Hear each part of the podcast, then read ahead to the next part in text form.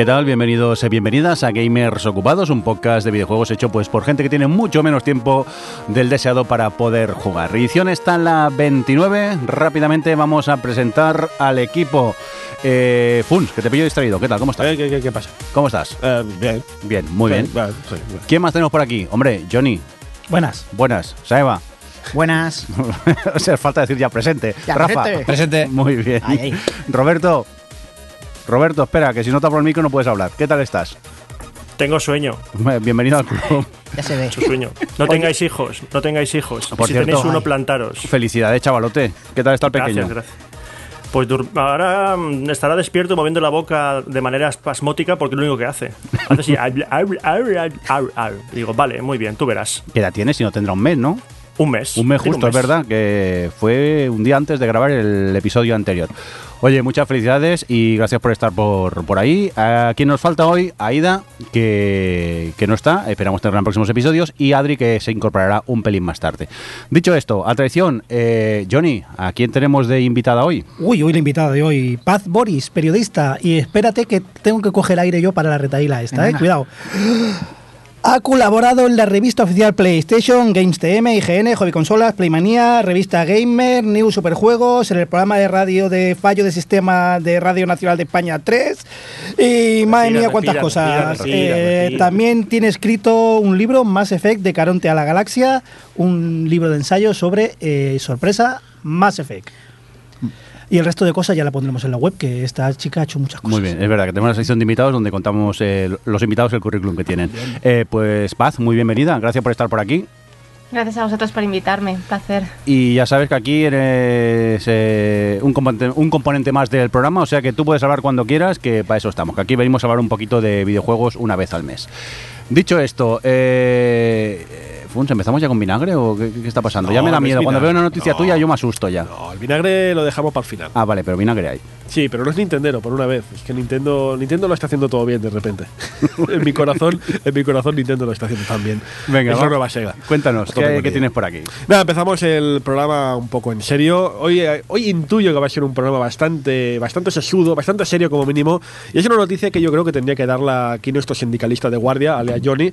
Pero mira, me ha tocado a mí, pero no es quepa duda que este va a saltar a la, a la mínima, si, sobre todo si no hace ruido en la mesa, que sería un detalle por tu parte. Eh, hablamos de las grandes corporaciones de videojuegos, hablamos de los grandes monstruos, hablamos de Activisions, hablamos de Electronic Arts, hablamos de esta gente que son auténticos, eh, auténticos megalodones de corporaciones que ganan mucho dinero. Estas corporaciones están haciendo cada vez más y más dinero. No lo digo yo, lo dicen ellos mismos. Ellos mismos durante este año han estado sacando pecho. Activision, sin ir más lejos, ha sacado pecho diciendo, oye, hemos tenido los mejores resultados de nuestra historia. Unas cifras de escándalo, de escándalo de alucinantes, de millones y millones y millones de dólares. Mil millones, dos mil millones, no sé decir la cifra exacta ahora. Pero no es la única. Electronic Arts y compañía todas están demostrando que, oye, que el videojuego es un negocio, un negocio al alza, que hace muchísimo dinero y que está aquí para quedarse. Pero eh, ya sabéis lo que tiene el capitalismo extremo. Uy, empezamos bien. Eh, mucha gente está haciendo mucho dinero, pero paralelamente se están repitiendo los despidos masivos. Y es curioso precisamente el caso de... Creo que fue Activision, ¿no? Que el mismo día que Activision presentó sus mejores resultados en la historia, hablamos de Activision, ¿eh? Uno de los monstruos que tienen que si Call of Duty, etcétera, etcétera. Eh, el mismo día que esta gente demostraba que tenía los mejores ingresos de la historia y de los mejores de, de- de la industria del videojuego, anunciaban que despedían a 800 trabajadores. Y no voy a decir nombres, pero alguno lo conocemos por aquí, ¿sabes? Entonces, eh, ya eh, la cosa ya es terrible, pero si encima toca a gente que conoces y, y quieres, pues la cosa todavía adquiere un tono más, más oscuro.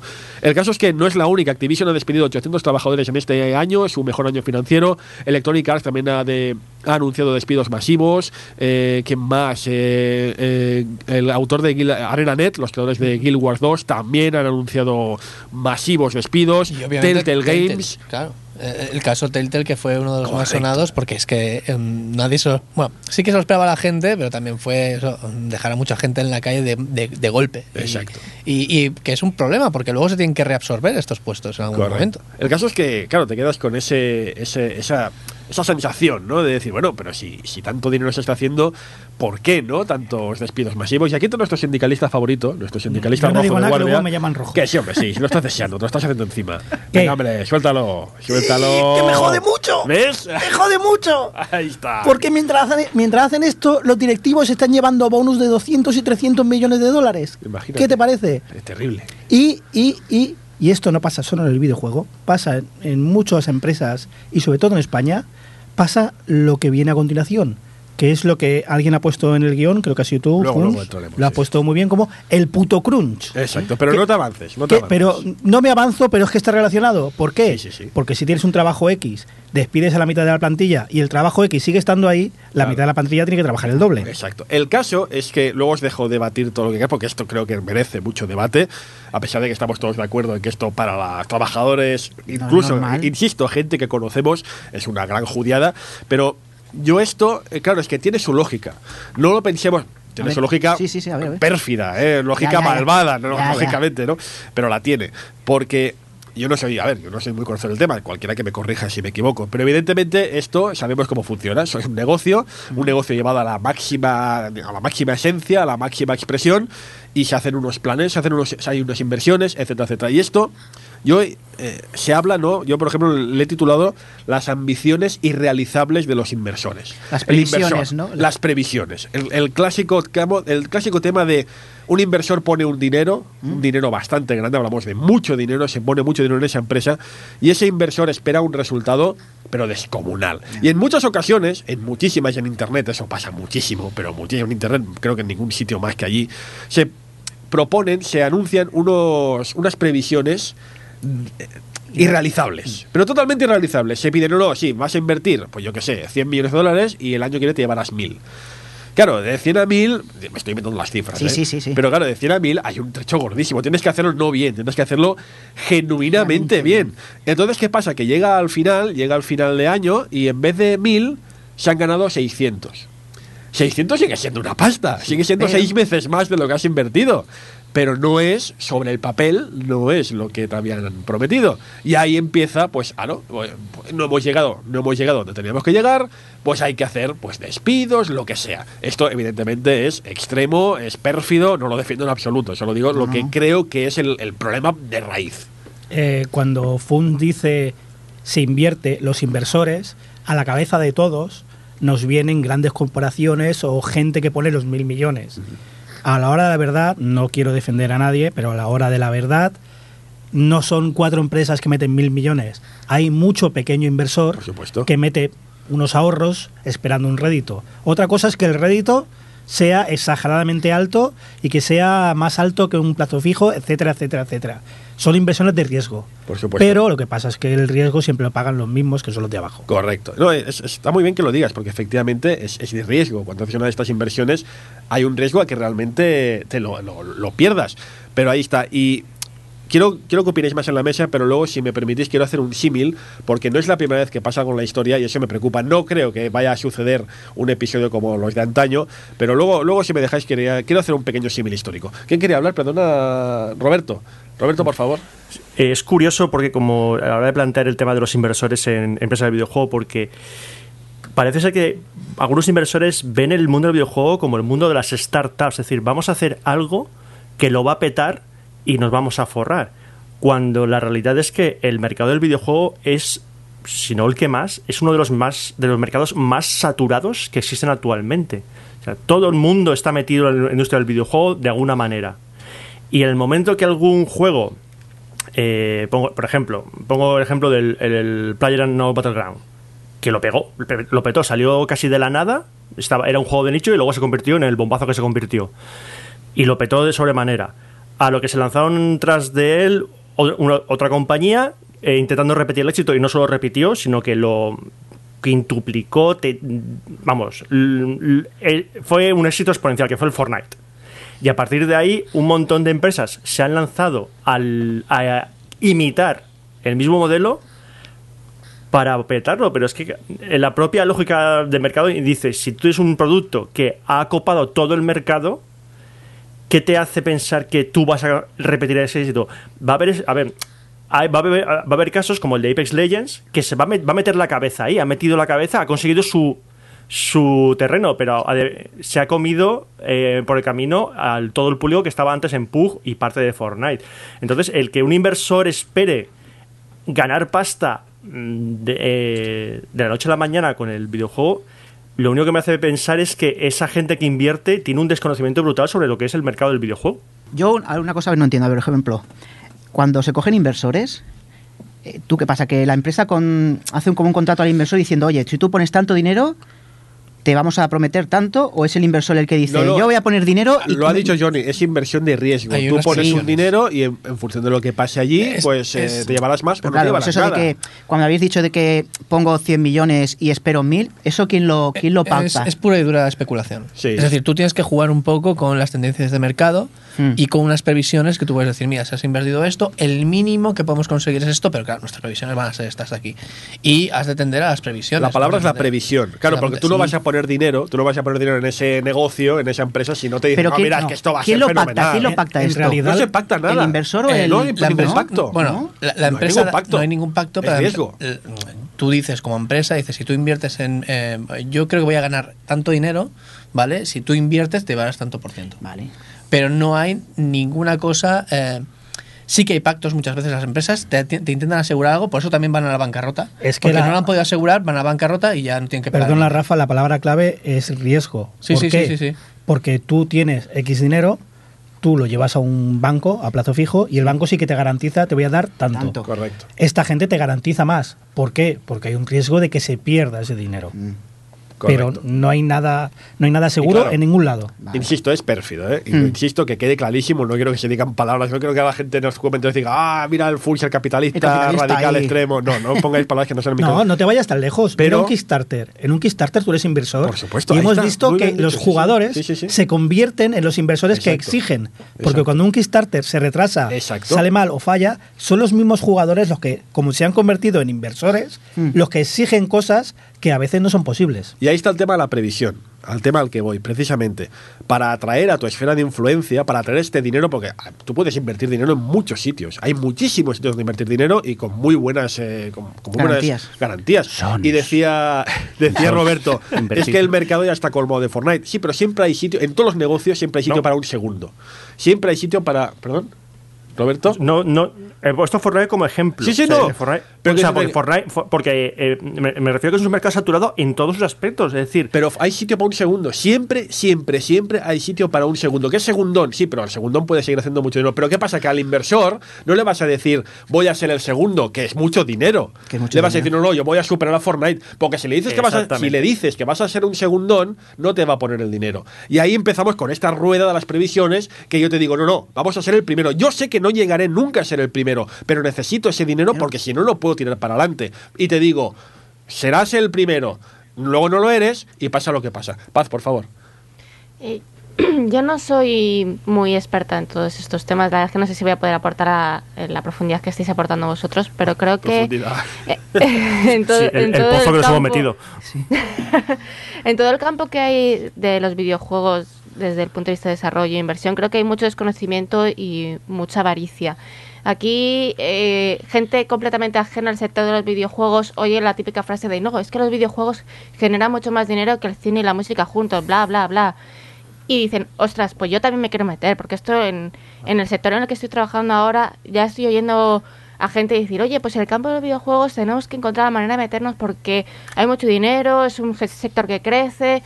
Entonces, eh, con gente que no tiene ni idea de cómo funcionan los videojuegos, de todo el trabajo que llevan detrás, de la inversión, toda la competitividad, eh, cómo se copa en el mercado, la cantidad de juegos que se van solapando intentando repartirse el pastel, creo que eso es lo que genera esta burbuja en la que estamos ahora mismo, que es mucha gente metiendo pasta, perdiendo dinero y destrozando los estudios. Por lo menos yo creo que eso es lo que está pasando y es lo que yo percibo. De hecho, tienes toda la razón, es así, tienes toda la razón, pero ¿sabes qué pasa? Que es que yo lo digo, yo conozco un poco más, no del mundo del videojuego, el mundo de la inversión de videojuegos, pero sí el de internet, por, mi, tra- por mi trabajo y mi tal. Y esto de que haya gente que invierta en negocios, en mercados que desconocen, no es algo nuevo.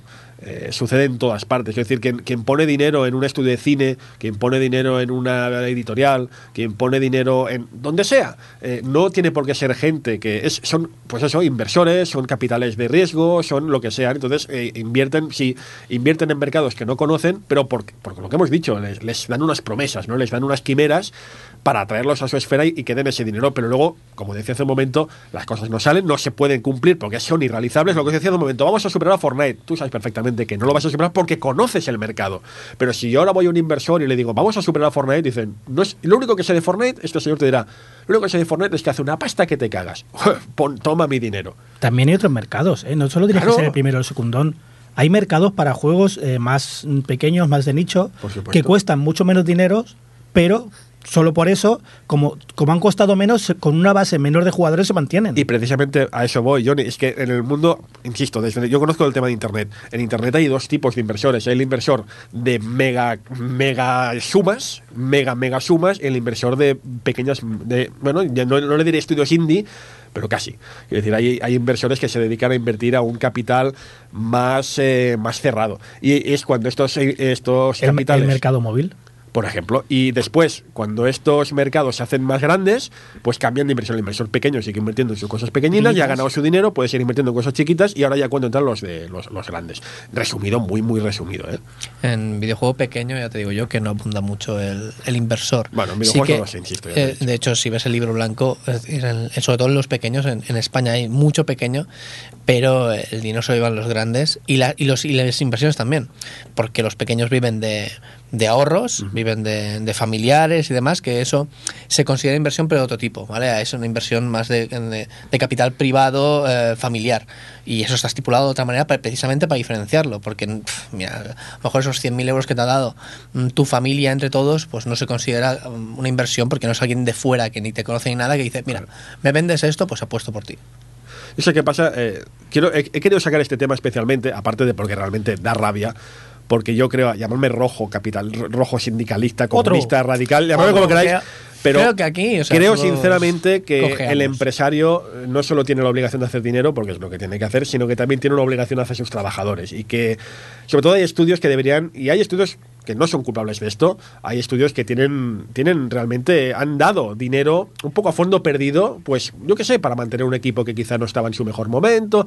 Tampoco se puede, quiero decir, eh, cortar por lo sano, cortar por lo radical, porque una cosa no va tan bien, ojo, que estoy diciendo no tan bien, porque que hayan despedido a esta gente eh, no implica que no hayan hecho bien su trabajo. Lo que significa es que no han llegado a lo que se esperaba de ellos. de forma irreal. De hecho, de la empresa en general, no de ellos. Solo quiero acabar esta noticia. eh, la quiero sacar, insisto, porque me ha recordado, como ahora estoy precisamente, yo siempre sabéis que estoy muy metido en la, en la historia del videojuego, eh, me ha recordado un capítulo que es precisamente lo, lo que sucedió, precisamente lo que pasó. Esto, esto que estamos viendo ahora, no digo que vaya a, a acabar igual, en absoluto, porque todo ha cambiado mucho desde entonces, pero esto ya sucedió en cierto momento. Seguro que todos habéis oído hablar en algún momento u otro de la famosa crisis del 83, la mítica crisis del 83 que hizo que una empresa que era Atari, que era la Nintendo de su época, era la, la Sony de su época, se fuera al hoyo. Eh, se habla mucho de que la crisis del 83 empezó como un momento en que Atari simplemente empezó a presentar pérdidas y como presentó pérdidas se fue al hoyo. No. Señores, analicemos bien la historia. La crisis del 83 empieza en diciembre de 1982, cuando el, el presidente de la corporación Atari sale a la, a la junta de accionistas, a la junta de inversores en definitiva, y dice, mira, eh, textualmente, dice, ya sé que os prometimos un 50% de ingresos, de beneficios, de aumento de los beneficios, os prometimos un 50% al principio de año, no podía jamás hacerse semejantes números, pero al final no son un 50, creo que era un 15. Un 15% de ingresos de más. Que teniendo en cuenta que esta gente generaba millones de millones de dólares, es una pasta inmensa. Es decir, que tú has puesto, pues ponle eh, mil dólares y, y te vas a llevar pues un 15% más. Pues esto es lo que provocó la crisis. Crisis. Unas ganancias. O sea, se, se dijeron que se había ganado dinero y eso provocó la- que la industria se fuera a la porra. No, insisto, no estoy diciendo que se vaya a pasar exactamente lo mismo. Lo que quiero decir es que todos los inversores que había allí se les prometió el oro y el moro, no se llegó porque era irrealizable semejante, semejante número y pasó lo que pasó. Ahora no veremos que las empresas se vayan al hoyo, pero bueno, que vayan en- despidiendo a gente tan alegremente no es buena señal, para nada.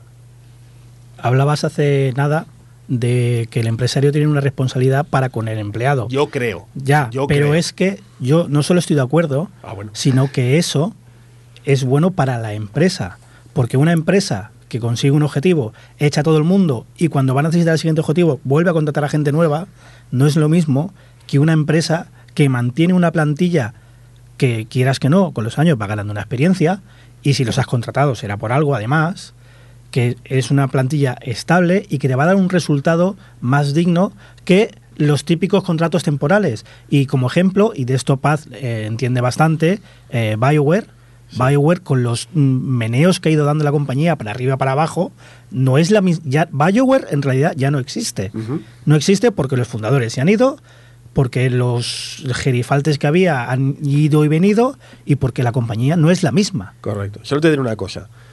Eh, juegos, hay más, eh, pero dos ejemplos que me vienen a la mente. Juegos como Ultima Online y como los Sims. Ultima Online quizá no lo conocéis todo, pero los Sims lo conocéis seguro. Los Sims sabéis lo que es. Son juegos que hoy en día, con el esquema actual que estamos describiendo, que ahora no se habrían financiado jamás. Porque son juegos que sus ideólogos, alias Richard Garriott y Will Wright, dos gurús de la industria, dijeron, tengo este proyecto. Y sus empresas respectivas, que en los dos casos eran Electronic Arts, mira, precisamente, dijeron, no, no, no, esto no va a hacer dinero.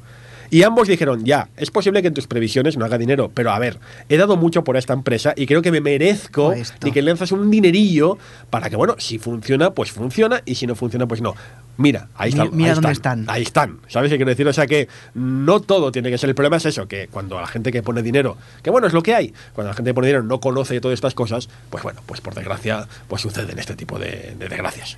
También yo creo que a lo mejor los inversores, eh, creas que lo pegan, pegan un poco como el cuento de la lechera, del rollo. Sí, sí, sí. eh, yo te doy este dinero y tú me prometes el, cin- el 50 o el 60% de más y ese dinero ya lo tengo pensado en mi cabeza para este otro para este otro esta otra empresa meterle este dinero y este dinero entonces se van haciendo esa cabeza en esa cabeza toda esa previsión como en el cuento de la lechera y por eso ellos, ellos quieren su trajada de, Bueno. porque porque no es que A ver. que sí que el 20% está muy bien pero es que yo necesito el 50 porque yo ya he prometido en Claro. esta otra empresa que voy a meter ese dinero Insisto, es, es Sí, muy sí. pérfido. Sí, yo, es sé muy que, yo sé pérfido. que es muy pérfido, pero es que en el fondo tienen razón. O sea, se les ha prometido tal, bueno, prometido, insisto, no es prometido, pero se les ha previsto tal y no se les ha dado eso. Eso.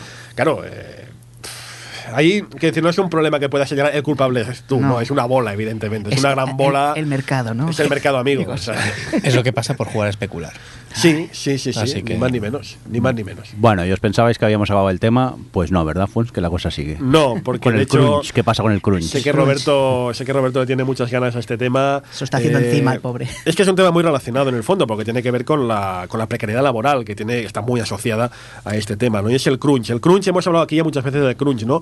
Pero hemos llegado a un momento en que el crunch se ha convertido de algo. pff, esporádico, algo que se hacía en determinados momentos de necesidad, ¿no? Aquello típico de quedan tres meses para lanzar el juego, lo necesitamos sacar ya, pues hacemos un esfuerzo entre todos. Tenía incluso, no, lo hemos comentado en este mismo, en este mismo programa, ¿no? Que tenía como cierto aire romántico, decir, no, bueno, durante dos meses vamos a hacer camaradería a tope y nos vamos a poner a saco. Pero es que el crunch ya se ha institualizado. Institua, joder. Instituali- Institu, eh, eso Hay una N por en medio. que se ha puesto muy de moda, en definitiva, ¿no? Eh, y hemos llegado a un momento en que el crunch es, pues eso, ya casi una institución. Hay. un ejemplo claro que yo lo veo mucho en casa. eh, y ha salido la noticia recientemente y ahora me cuadra todo. Eh, como os he dicho muchas veces aquí, eh, el mayor, el niño, el, el- mi hijo mayor, juega mucho a Fortnite. Y a mí me alucinaba mucho de Fortnite porque es que realmente el niño continuamente me viene y me dice, "Eh, que la temporada nueva, la semana que viene una temporada nueva, van a ver, no sé qué, todo, no sé cuánto. Y yo digo, Pero si ¿cuánto, la- ¿cuánto duran las temporadas? Nada, sí, es que yo me decía, la semana que viene una temporada 6. Y yo, pero si la 5 fue hace nada. poco. Yo pensaba que eran anuales. Que no, que no, que van a ser anuales. Y ahora mismo, sin ir más lejos, ha sido noticia hace cuatro días que ya había salido Thanos por ahí con el guantelete del infinito. Ahora están todos los Vengadores. vez, sí. Están todos los Vengadores en el Fortnite, tío. Es, es alucinante. O sea, hay contenido semanal para este juego, pero semanal. Y yo alucinaba con esto. ¿Cómo lo han hecho? Ahora lo entiendo. Ha salido una noticia, efectivamente, gente de Epic Games que ha dicho de que, que lo que está pasando es que se ha inst- institucionalizado. Eh, ahora. Ahí está. Se ha puesto como una eh, pues el crunch como como pues como base no el, el crunch es la base de la empresa y si no te gusta te vas. Con lo cual esta gente protesta que lleva literalmente dos años de crunch. Una técnica que Rafa lo dirá mejor que nadie que es bueno te destroza la vida pero bueno si haces uno o dos meses pues aún pues llevan dos años así y, y- y- cobrando en lo mejor de los casos un sueldo miserable por estar mínimo 10, 11, 12, 13 horas al día. Paralelamente, la gente de Mortal Kombat, en lo Mortal Kombat, ha denunciado lo mismo, denuncia jornadas laborales de 90 o 100 horas a la semana con unos sueldos miserables. Eso sí, los juegos hacen los precios que, ya sabemos que los, los ingresos que generan. En fin, eh, Roberto, perdona. que en relación un poco a- antes y el crunch ahora, eh, habéis mencionado, dice que la empresa debería eh, tener en consideración a sus trabajadores, cuidar de sus trabajadores porque es beneficioso para la empresa. Estoy de acuerdo con eso completamente. Es decir, a largo plazo las empresas mm, de desarrollo tienen que invertir en sus empleados para que sus empleados rindan más. El problema es que las empresas de videojuego no, no lo ven así. La empresa de videojuego es, al recibir una inversión eh, exterior que requiere, que exige un máximo beneficio en el menor tiempo posible, es decir, estamos hablando de que a lo mejor quieren, quieren ver beneficios al año, al año, pues desgraciadamente el crunch es la técnica mm, mejor para conseguir eso. Es decir, coges a... Siempre se, ha, siempre se ha dicho, y es verdad, que el mayor gasto que tiene una empresa de desarrollo, no solo de videojuegos, sino una empresa de desarrollo, el mayor gasto que tiene es el personal. Lo que más cuesta en una empresa es la gente que trabaja para ti. No son los ordenadores, no son las oficinas, no, sino que es la gente. Esa gente cobra por el tiempo que esté trabajando para ti. Entonces, es una práctica, desgraciadamente, bastante habitual, y estamos viendo cada vez más, el tener a esa gente mm, sentada el máximo tiempo posible en su puesto de trabajo, trabajando o haciendo como que trabaja, porque una persona que lleva 8 horas, 9 horas trabajando, a partir ya no va a rendir como estaba rindiendo a primera hora, y más si los tienes 7 días a la semana. O sea, esa gente no está trabajando, está, está mm, deambulando, está deambulando, está sacando un trabajo de. está haciendo un trabajo asqueroso. O sea, un trabajo asqueroso para la compañía. Así salen esos juegos que mm, tan bestias con un montón de bugs, porque esa gente no rinde.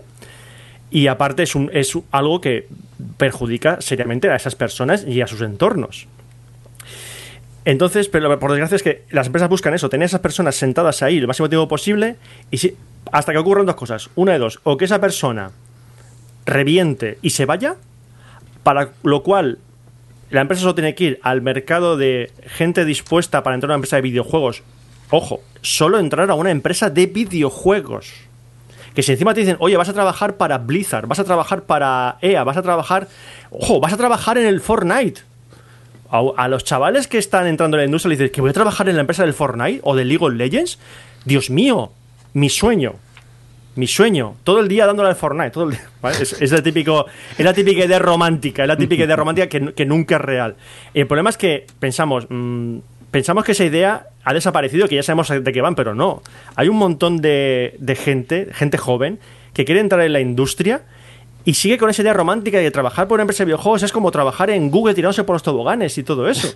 E incluso trabajar en Google es, es un, un entorno brutal. es un tobogán. trabajo, es un tobogán de el infierno. Pero no te dejan, te dejan hacer la siesta, tío. te Tienes ping-pong. Sí, y- y te, y- y y te fu- puedes llevar a tu y te puedes llevar a tu perro. Lo que pasa es que al tercer día tienes que sacrificar al perro para comértelo porque no has Claro. comido.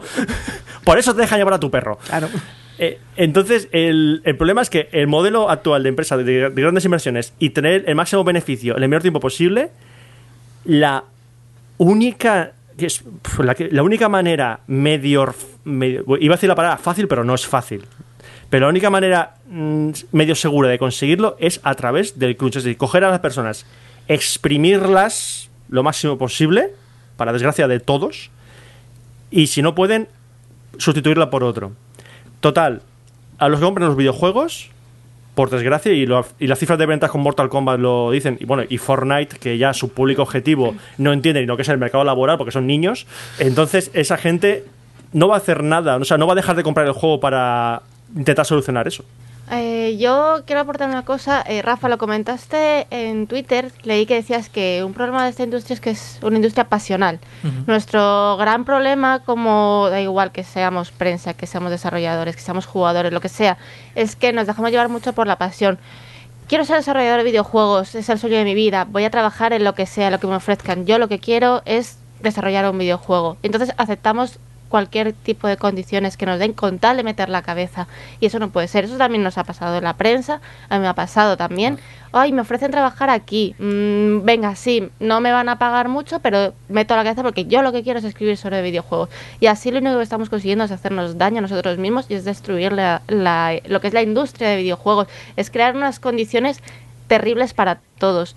Sí, creo que también falta esa parte de profesionalización, de comprender cuáles son las exigencias mínimas que tenemos que hacer como trabajadores, unos un sueldo digno, unas condiciones laborales, unos, unos horarios eh, humanos que nos permitan tener vida propia.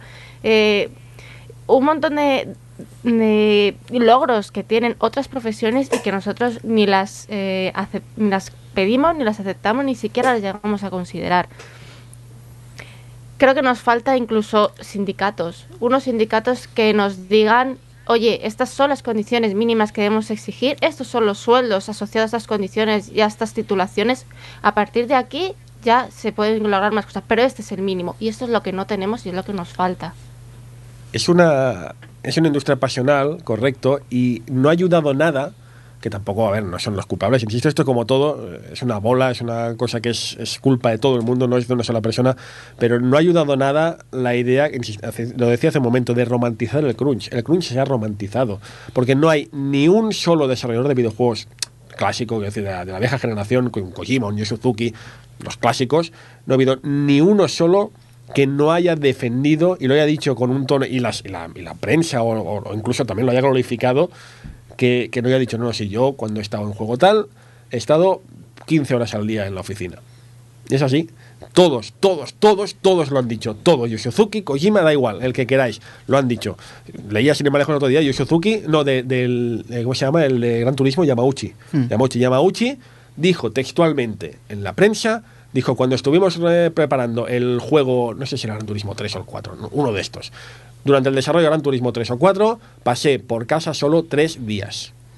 El juego, evidentemente, eh, se tardó dos o tres años en hacerse. Pero Dime que se duchó al menos. es, ah, mira, también es interesante. Leí una entrevista a Yu Suzuki, que Yu Suzuki, el autor de Senmu, de Outrun y compañía, cuando estaba haciendo Outrun, decía textualmente que el presidente de Sega montó una ducha en la oficina expresamente porque como no se iban a casa, eso apestaba a choto. Olía cerrado. Exacto, o sea, pusieron, porque dice, esto no puede ser, hay que poner una ducha, y lo pusieron por eso. Lo que quiero decir que se ha romantizado en exceso, y eso no nos está pasando también factura. Yo creo, a ver, no es que defienda el crunch ni nada, ¿vale? No. El problema que veo es que se ha, se ha vuelto una cosa que es todo el rato. No, Rafa, no me pegues. Que se ha vuelto una cosa que es constante. Yo entiendo que, por ejemplo, que cuando llegue, queden dos semanas para publicar el juego, Claro. o incluso en revistas, que supuestamente eh, las últimas dos semanas, ostras, hay que sacar el artículo rápido que ya pronto nos sale. Yo lo puedo en- entender un poco. El problema es esto, que todas estas empresas, lo de que estás diciendo de Fortnite, lo de Telltales, dices que vivimos en un crunch continuo y eso no puede ser. Vamos a ver, cuando los crunch se dan porque te falta tiempo, en algún momento dices, hostias, es que esta funcionalidad debería estar para el juego y, y- y no nos está saliendo por problemas técnicos, Mm. porque mira, ha pasado temas de vida, ¿no? Todo el mundo puede tener un momento malo, incluso en empresas puede pasar algo que... Vale, eso, pues ese crunch, yo Hmm. lo puedo llegar a entender. Yo lo he vivido. Claro, también es verdad que es mi propia empresa, Sí. que es mi producto y demás. El problema viene cuando ese crunch forma parte de la Ese es, planificación. ese es el problema para y mí. el problema más grande es cuando ese crunch es la única manera de ver el avance de los juegos. Que en este caso, en el que estamos hablando de Fortnite, lo que ocurre es que el ritmo que llevan y, y esto eh, se debe también a por, por, por- vamos a ver, es decir, eh, es el- lo típico que se habla en, en gestión de equipos, que eh, una mujer embarazada puede dar a luz en nueve meses, pero nueve mujeres embarazadas no dan a luz en un mes. La idea es la siguiente.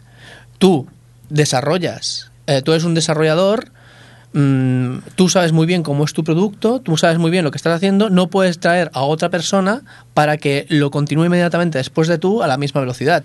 Se puede llegar a hacer, pero el ritmo no será del doble. Sin embargo, tú puedes trabajar el doble de horas, entre comillas, y habrás avanzado bastante más.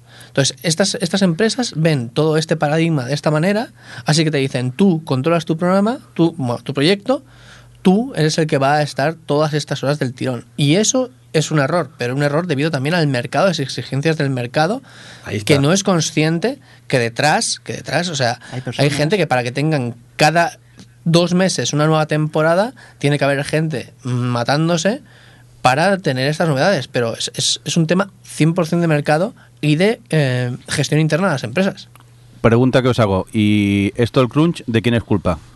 ¿De las empresas o de los jugadores que demandamos continuamente novedades y juegos? Pero hay un pequeño problema, no puedes mantener, no puedes mantener a los jugadores informados de todo, y menos de una cosa que es Ojo, que yo os digo que sí, que debería, debería todo el mundo informarse sobre, sobre su ocio, de dónde viene su ocio, qué es lo que hay detrás de su ocio.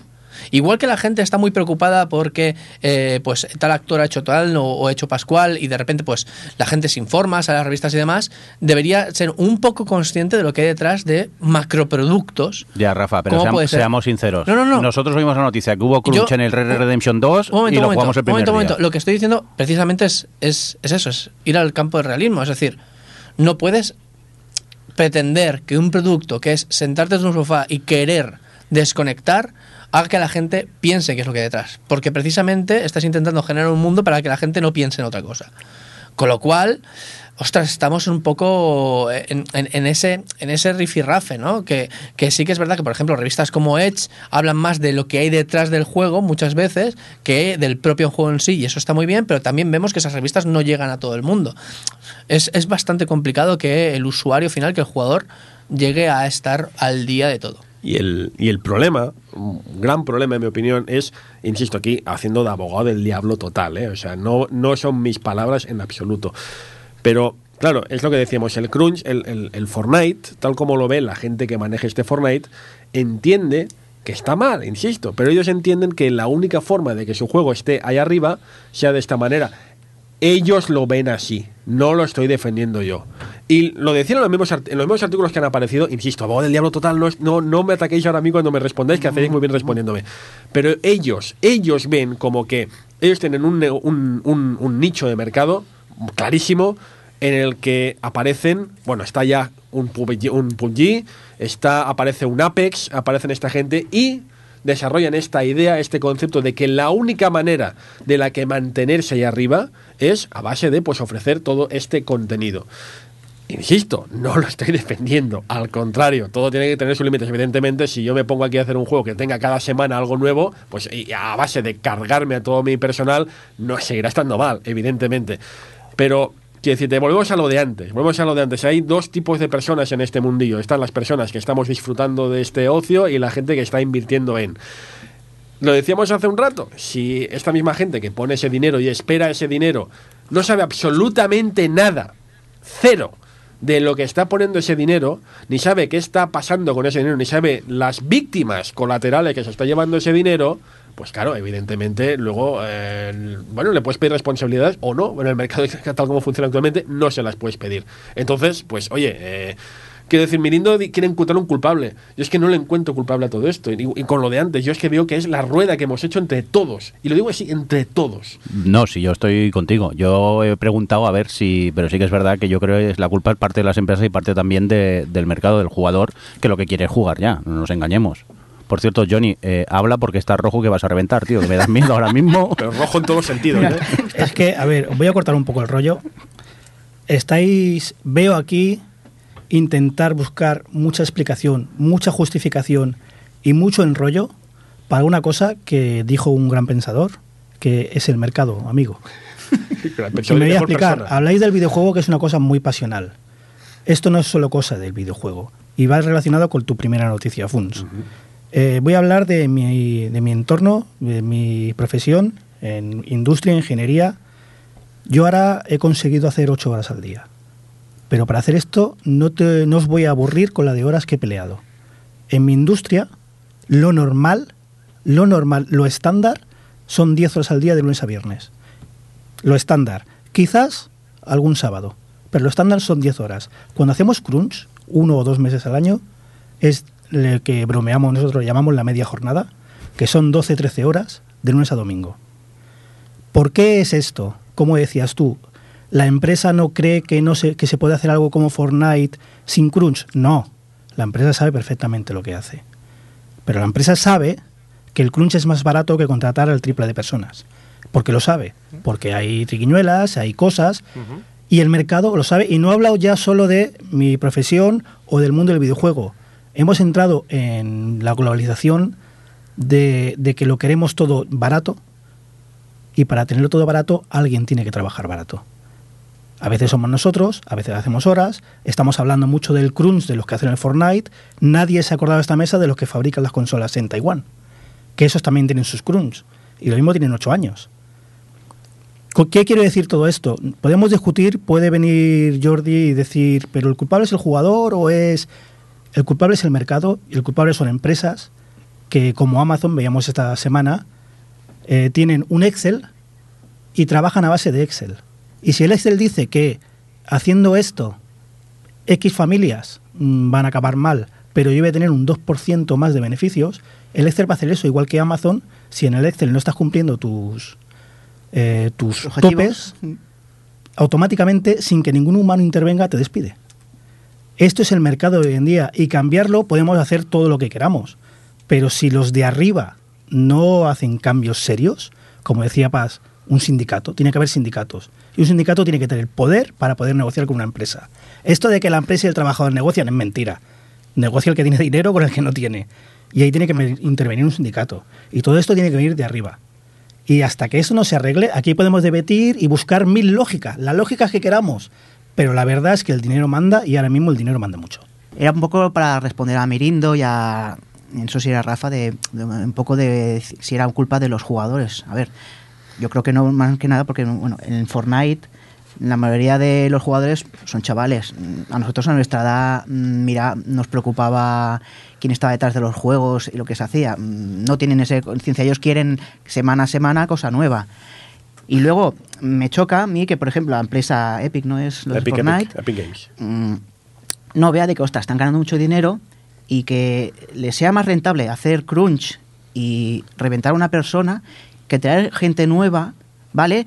Más que nada porque eh, Fortnite tienes que estar al día y tienes que hacer ideas nuevas cada dos por tres y por mucho que tú sepas y seas muy bueno en tu trabajo, llega un momento de que de tanto trabajo te saturas y no tienes nuevas ideas. Y creo que tra- traer Claro. nuevas personas que a lo mejor piensen diferente que tú o son más jóvenes y están más metidos en este rollo, oye, un- alguna cosa No, que... no, no, no, no, no te equivoques. No, no. Las nuevas personas llegan. Sí. Cuando has quemado las otras. Claro. El ciclo se repite. No, no, a ver, eh, si lo que dices, si sabemos, Sí, si, sí, lo sí. que dices, si tienes toda la razón del mundo, pero es que esto lo que hemos dicho ya, al final es eso, es por hacer ese, ese 2% que también está porque tienes que presentar a los inversores, etc. Es que todo está relacionado. Todo lo que hemos dicho, ¿cuánto llevamos de programa, Mirindo? ¿Cuánto llevamos más o menos? Pues 40 minutos más Pues o menos. todo lo que- de estos 40 minutos, todo está relacionadísimo. Sí, si es ya, que es evidente. Eh, eh, En el mundo ideal, evidentemente, que habría pues eso, esa, esa, ese, ese, bueno, unos- un, pues un sindicato, habría unos salarios que estarían ahí, que bueno, pues de vez en cuando, pues si hace falta por X motivo, pues se hace un crunch, pero no de forma así eh, institucionalizada.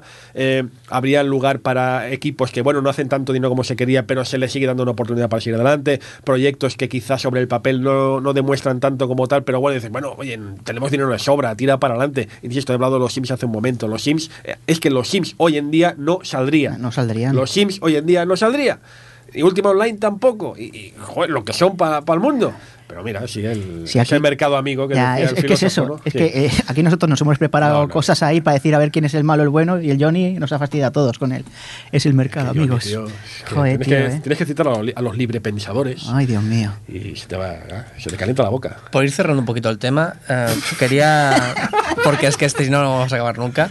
Eh, Gracias. A sus Hacer- órdenes, a sus órdenes. hacer señor. un poquito hacer un poquito también la, la reflexión de Oye, esto que decías que decías Funs de ¿no? lo que ves en la historia Mm. no la historia que pues que yo qué sé Yu Suzuki no Sí, Kojima sí. Gon- ¿Eh? Suárez, ¿Qué? eh, Will Bright todos estos todos estos lo que hacen es eh, es ni más ni menos ensalzar Sí, por el supuesto, crunch por porque supuesto. lo han vivido ellos porque al final también sus nombres salen ahí y quedan muy bien, pero para ellos también trabajaba gente que no escuchamos. Hoy en día tenemos redes sociales, tenemos un montón de medios para poder ver directamente a los programadores, a los artistas, a los incluso los de monetización, etcétera, etcétera. Y vale, es verdad que no, no, no exijo que la gente esté a tope con los desarrolladores y demás, sino que al final tiene un producto que sirve para pues distraerse, ¿no? Para, para entretenerse, para olvidarse de todo. Pero sí que estaría bien que la gente pues empezara a entender un poco que a lo mejor, igual que hay grandes actores, grandes eh, directores y demás, también hay eh, y, y pe- y pequeños y también se siguen por redes sociales que empiezan a seguir también a estos desarrolladores que se informen quién ha hecho ese juego que les gusta tanto y que los siga y que vea si cómo están. eh, tú. Bueno, Seguita, Rafa. sí, pon, eh, follow, fo- like and subscribe. Hay que subscribe. y, ah, y que un poquito, un poquito eh, entiendan qué es lo que hay detrás y que vean si están haciendo crunch o no y también entender un poco las problemáticas. Quizás así empatizaríamos un poco más y la cosa empezaría a cambiar. Bueno, pues siguiendo con el tono positivo del programa de hoy, eh, seguimos hablando de precariedad laboral, ¿no, eh, Paz? Sí, hace nada, recientemente acaba de saltar la liebre de que en el estudio Syndicate, en la, publica, o sea, en la Publisher Syndicate, pues ha habido otro lío de estos de ahora desaparecemos y dejamos a los trabajadores un poco con el culo al aire. Y la verdad que es una pena que en esta industria, sobre todo aquí en España, que parece que es tan pujante y está creciendo tanto, sigan ocurriendo estas cosas. Después también de lo que pasó hace unas semanas o un mes con Badland Publishing, también con temas de impagos y, cosas relacionadas. Y claro, te encuentras a los desarrolladores que se han estado eh, dejando la piel para sacar adelante sus videojuegos con toda esta pasión de la que ya hemos hablado. Y en, llega la hora de la verdad y te das cuenta que aquellos que van a sacar tu videojuego mm, de repente desaparecen, no se sabe más de dinero, no se sabe nada más de ellos y tienes que andar por vías legales y judiciales para que te den lo tuyo. Y creo que ya esto es eh, un poco ya rizar el rizo de, de la precariedad laboral en la industria de videojuegos. Bueno, directamente, es que aquí a- alguno, a ver quién es el primero que dice lo de la picaresca española. La picaresca no, no. española, ah, no. No, no. Pero es que esto, en este, es que en este caso no es picaresca No, española, no. esto directamente, Estampitas, directamente- estampitas. esto directamente es delito. Esto, esto ya es, esto es punible. Y por desgracia esto no solo que afecta a la industria del videojuego, sino sobre todo a la en gran parte a la industria del desarrollo en general en España. Yo me, yo me he encontrado con esa situación dos veces. Yo soy desarrollador y me he encontrado con esta situación dos veces. No solo la situación de que eh, te dicen vas a trabajar en unas condiciones y cuando llegas eso que te han propuesto, luego te dicen no, no, es que eso es lo, lo que buscamos, eso es lo ideal. Ahora te vas a comer este mondongo que tienes aquí en estas situaciones de trabajo inasumibles. A lo mejor cobras, a lo mejor no cobras, tendiendo a que no vas a cobrar porque ya ves que hay 20 personas trabajando en esa empresa que llevan 6 meses sin cobrar. Lo, lo peor de toda esa situación es que esas 20 personas que llevan ahí 6 meses siguen estando ahí 6 meses después. ¿Por qué? Porque si se van, saben que pierden todo lo que llevan. Y luego, aparte, hay situaciones que leí el artículo y hay una situación que cuando lo leí dije, hostia, es que se sigue dando esto. Y es el- una situación que no solo se da en el, en el mercado del desarrollo, sino en otros mercados, que es lo de los falsos autónomos. Es decir, yo monto una empresa y como no quiero pagar todos los impuestos em, relativos a un trabajador, cojo a un autónomo, le hago firmar un contrato que dice que ese autónomo va a trabajar solo para mí y mm, le pago un sueldo bruto y él se apañará ya con los impuestos que tiene que pagar como autónomo. Eso nos creo que los que hemos sido autónomos hemos encontrado con situación sí en algún momento.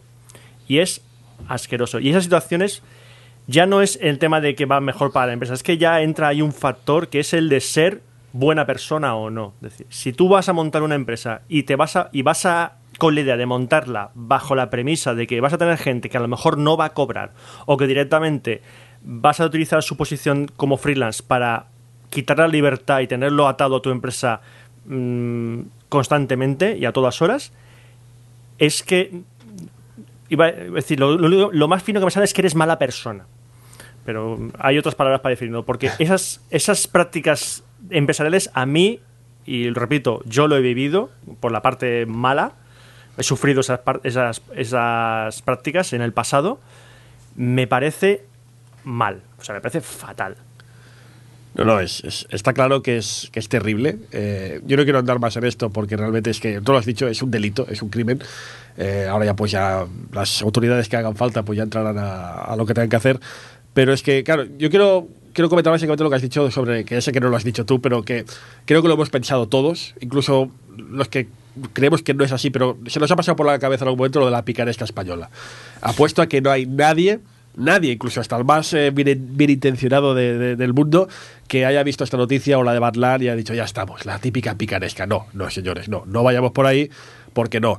Porque, a ver, también quiero romper una lanza, ¿no? A favor de, igual que hay empresas como esta, como tú mismo has dicho, Roberto, que las hay muchas en todos los mercados del desarrollo, en muchísimos, en otras empresas, en todas partes están allí. Por desgracia están allí y sabemos de estos pufos a diario. Eh, y no solo aquí, en cualquier lugar del mundo.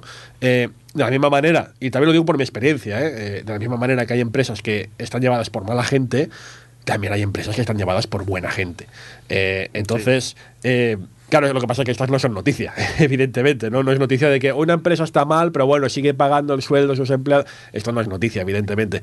Pero no vayamos, no caigamos en el, en el recurso fácil de decir, no, ya estamos los españoles siempre haciendo las nuestras. No, oiga, no, esto, esto no es ser español, ni, ni pícaro, ni nada. Es ser un hijo de la gran chingada. ¿Vale? No, yo, Eh, yo- yo, dime. de hecho, yo de hecho luego durante esa época que pasé por esas empresas, luego pasé por otras empresas que, me- fueron legales y ahora mismo la empresa que estoy estoy estupendamente. Pero Por claro, eso digo, quiero decir, hay es que es- empresas- es, es casi como parte del camino que tengas que pasar por estas situaciones para llegar a una situación em, aceptable o buena si consigues alcanzarla. Me voy a desviar un poco del desarrollo, pero ahora que justo has mencionado lo de pasar situaciones malas para llegar a una situación buena, me gustaría mencionar un poco lo que es mi campo, que es la prensa, y cómo ahí también se refleja esa precariedad y la gente que se aprovecha, lo de los falsos autónomos, aunque yo en este caso no lo he vivido, sí que en empresas en las que he estado se ha hecho muchísimo. Típico colaborador externo, colaborador externo que es autónomo, pero que le tienes exclusivamente redactando para ti. Luego nos encontramos también, por ejemplo, eh, empresas o bueno, revistas, que no voy a decir nombres de momento, eh, que te ofrecen eh, redactar un análisis, pero te pagan 20 euros por ese análisis. ¿Cuánto se tarda en redactar un análisis, en realizar análisis de un videojuego? Pues no sé. Depende de las prisas que tengan, depende de los cierres y la fecha de publicación, fecha del embargo, pero vamos, porque te tiras 4 o 5 días más un día para redactar el, el reportaje y te pagan 20 euros por ello. ¿Cuánto tienes que hacer Joder. para sobrevivir con esos sueldos? Más las horas de los- del juego, si estás analizando un juego. No, no, claro, esos cinco días o así cinco estoy días. contando el juego más lo que tardas en redactarlo. O sea, pones una semana, pongamos una semana por juego, 20 euros, ¿te estás ganando 80 euros al mes? O sea, ¿qué, ¿qué clase de sector tenemos? ¿Qué clase de prensa tenemos? Lo máximo que yo he llegado a ganar, y esto sí lo voy a decir con nombre y apellido, en revista Gamer, yo tenía un sueldo fijo al mes. Yo ganaba 900 euros al mes y me pareció una jodida maravilla, me pareció un paraíso. Y después de ese trabajo, después de que se cerrase la revista, yo ya sí que fue perfectamente consciente de la terrible crisis que tenemos en la prensa, de lo mal que está esta prensa, porque en ese momento fue cuando yo dije, yo no puedo seguir aquí, yo no puedo seguir trabajando solo de la industria de, la prensa de videojuegos porque no me permite vivir. No puedo. Esto que he ganado en Gamer es excepcional y no lo gana casi nadie. Es que no he oído ya de, de nadie que tenga un sueldo fijo al mes. Y esta es la precariedad que vivimos todos. Vivimos en el desarrollo. Aquellos que tienen sueldos y cobran alguna cifra irrisoria o no la, no la cobran esperando que su, su videojuego de mm, quizás no el pelotazo, pero oye, tenga cierto éxito. Lo vivimos en la prensa esperando que un día la situación mejore. Pero es que no nos unimos y seguimos barriendo para nuestra casa y seguimos pensando, bueno, mientras yo gane un poquito por mi reportaje, no importa, ya conseguir algo mejor. Oye, pues no puede ser. No se puede esperar que un día esto mejore. Hay que pelear porque mejore. Hay que unirse. Y es lo que decía antes, necesitamos un sindicato tanto de desarrolladores como de la prensa, algo real, no, asocia- no asociaciones como las hay a día de hoy. Necesitamos algo tangible, alguien que luche por nosotros. Nosotros tenemos que luchar por toda la industria. ¿Y qué conseguimos con esto? Que la prensa del videojuego hoy en día es una prensa de aficionados. Porque como dice Paz, nadie puede ganarse la vida. ¿Qué pasa? Que no encuentras el reportaje este que hablábamos antes, ha salido en el confidencial. ¿Por qué? Porque hay prensa de verdad, hay periodistas de verdad. Cosas como lo que hizo la semana pasada o hace dos la gente de Anaid, que hizo un reportaje sobre Badland excepcional. Eso no lo ves en ningún lado porque es lo que dice Paz, si te van a pagar 20 euros por pieza, ¿qué tiempo vas a invertir? ¿Qué conseguimos? Webs genéricas que lo que hacen es copiar y pegar notas de prensa. Muchas veces hacer la prueba, buscar en una web eh, un, un párrafo, copiarlo en Google y verás que es lo mismo en todas las webs. Sí. Porque literalmente lo que están haciendo es coger notas de prensa, copiarlas y pegarlas en su web. Y eso no es periodismo, eso se llama publicidad. Pero incluso también análisis he visto yo en, en webs la misma, la misma puntuación de ese juego en 4 o 5 webs, pero encima con el 5.5. Y yo digo, hasta eso lo han copiado. Claro, luego se quejan de, de los análisis que salen de, de- de- de Bueno, al día bueno, siguiente bueno. haber Bueno, jugado bueno. cuatro horas. Y es que, ¿qué quieres si te lo de un día para otro? Ahí tengo que decir que a mí me ha pasado, por ejemplo, tuve que analizar de Tecnomancer para Hobby Consolas y ahí no fue que Hobby Consolas me metiese prisa, es que la empresa mandó el código tres días antes. Y claro, estamos hablando de web. Si fuese revista, pues habría tenido más tiempo para jugarlo. Pero en web tiene que salir el día que se, que se anula la NDA y hay que salir. Entonces, ¿qué haces? Maratón de 12, 14 horas, más luego escribirlo no me, yo no me meto con la profesionalidad del resto de mis compañeros porque hay gente magnífica, maravillosa, muy profesional, que escribe o mm, hace vídeos de manera maravillosa, pero creo que nos hemos metido dentro de una burbuja, creo que estamos ya demasiado acostumbrados a esto, que las noticias sean 20 cada hora de donde sea, de las cosas más absurdas como eh, fíjate qué arte ha hecho este chico, mm, mira el cosplay de no sé quién. ¿Eso son noticias de verdad o eso es relleno? No puede ser que las webs estén copadas de contenidos eh, eh, absurdos eh, que no tienen ninguna rele- relevancia ni para el sector, ni para los jugadores, ni para nadie. Necesitamos una prensa más, más específica, más profesional en general y que se valora a sí misma. Se nos llena la boca diciendo que este- los videojuegos son cultura, pero luego nosotros no los valoramos como tal. Venga, pues antes de continuar con más cositas, eh, hola Adri, ¿qué pasa? Hola. Ya te Que- tenemos por aquí, ¿no? Ya, ya estoy aquí. Pues nada, te incorporas aquí directamente a, a la tertulia, eh, ya sabes, cuando tú quieras, eh, levanta la mano y aquí damos paso. Pues yo ahora mismo, sin saber de lo que estáis hablando, voy a opinar. Uy, pues nos está quedando un programa muy alegre y muy dinámico. Adri, Sí, sí. ¿estás a favor o en contra? Yo a favorcísimo. Claro, siempre. ya sabía yo. ya sabemos de dónde... Venga, eh, seguimos. David, ¿qué pasa? ¿Qué nos traes por aquí? Bueno, a ver, un poco también como a, a coalición de lo que estáis hablando. No es una noticia, pero es un pensamiento. Mm, pensaron, sí, pensaron- me encanta. Ay, Saber es el mejor. sí, ya tienes de esto. Es un pensamiento, ya está. Bueno, eh, Anthem, ya sabéis, el juego este de- que sacaron los de sufrió un poco pues, un varapalo por su temprana salida. Ajá. Había un montón de bugs, incluso había un bug que la mejor arma era la primera arma que te daban, no las últimas. Entonces, ¿qué pasa? Estos bugs poco a poco se fueron solucionando.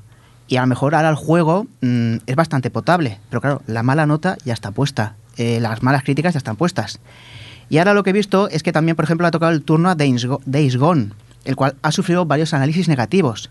Y según lo que ha pasado y mucho lo que han dicho analistas, eh, es porque mm, los analistas tenían eh, el juego sin el parche del primer día. Entonces, muchos errores, muchas cosas que había mal, eh, estaban, que se han solucionado después, porque mucha gente ha dicho, ostras, pero ahora yo estoy jugándolo y no hay, casi bug ni nada, ni cosas así.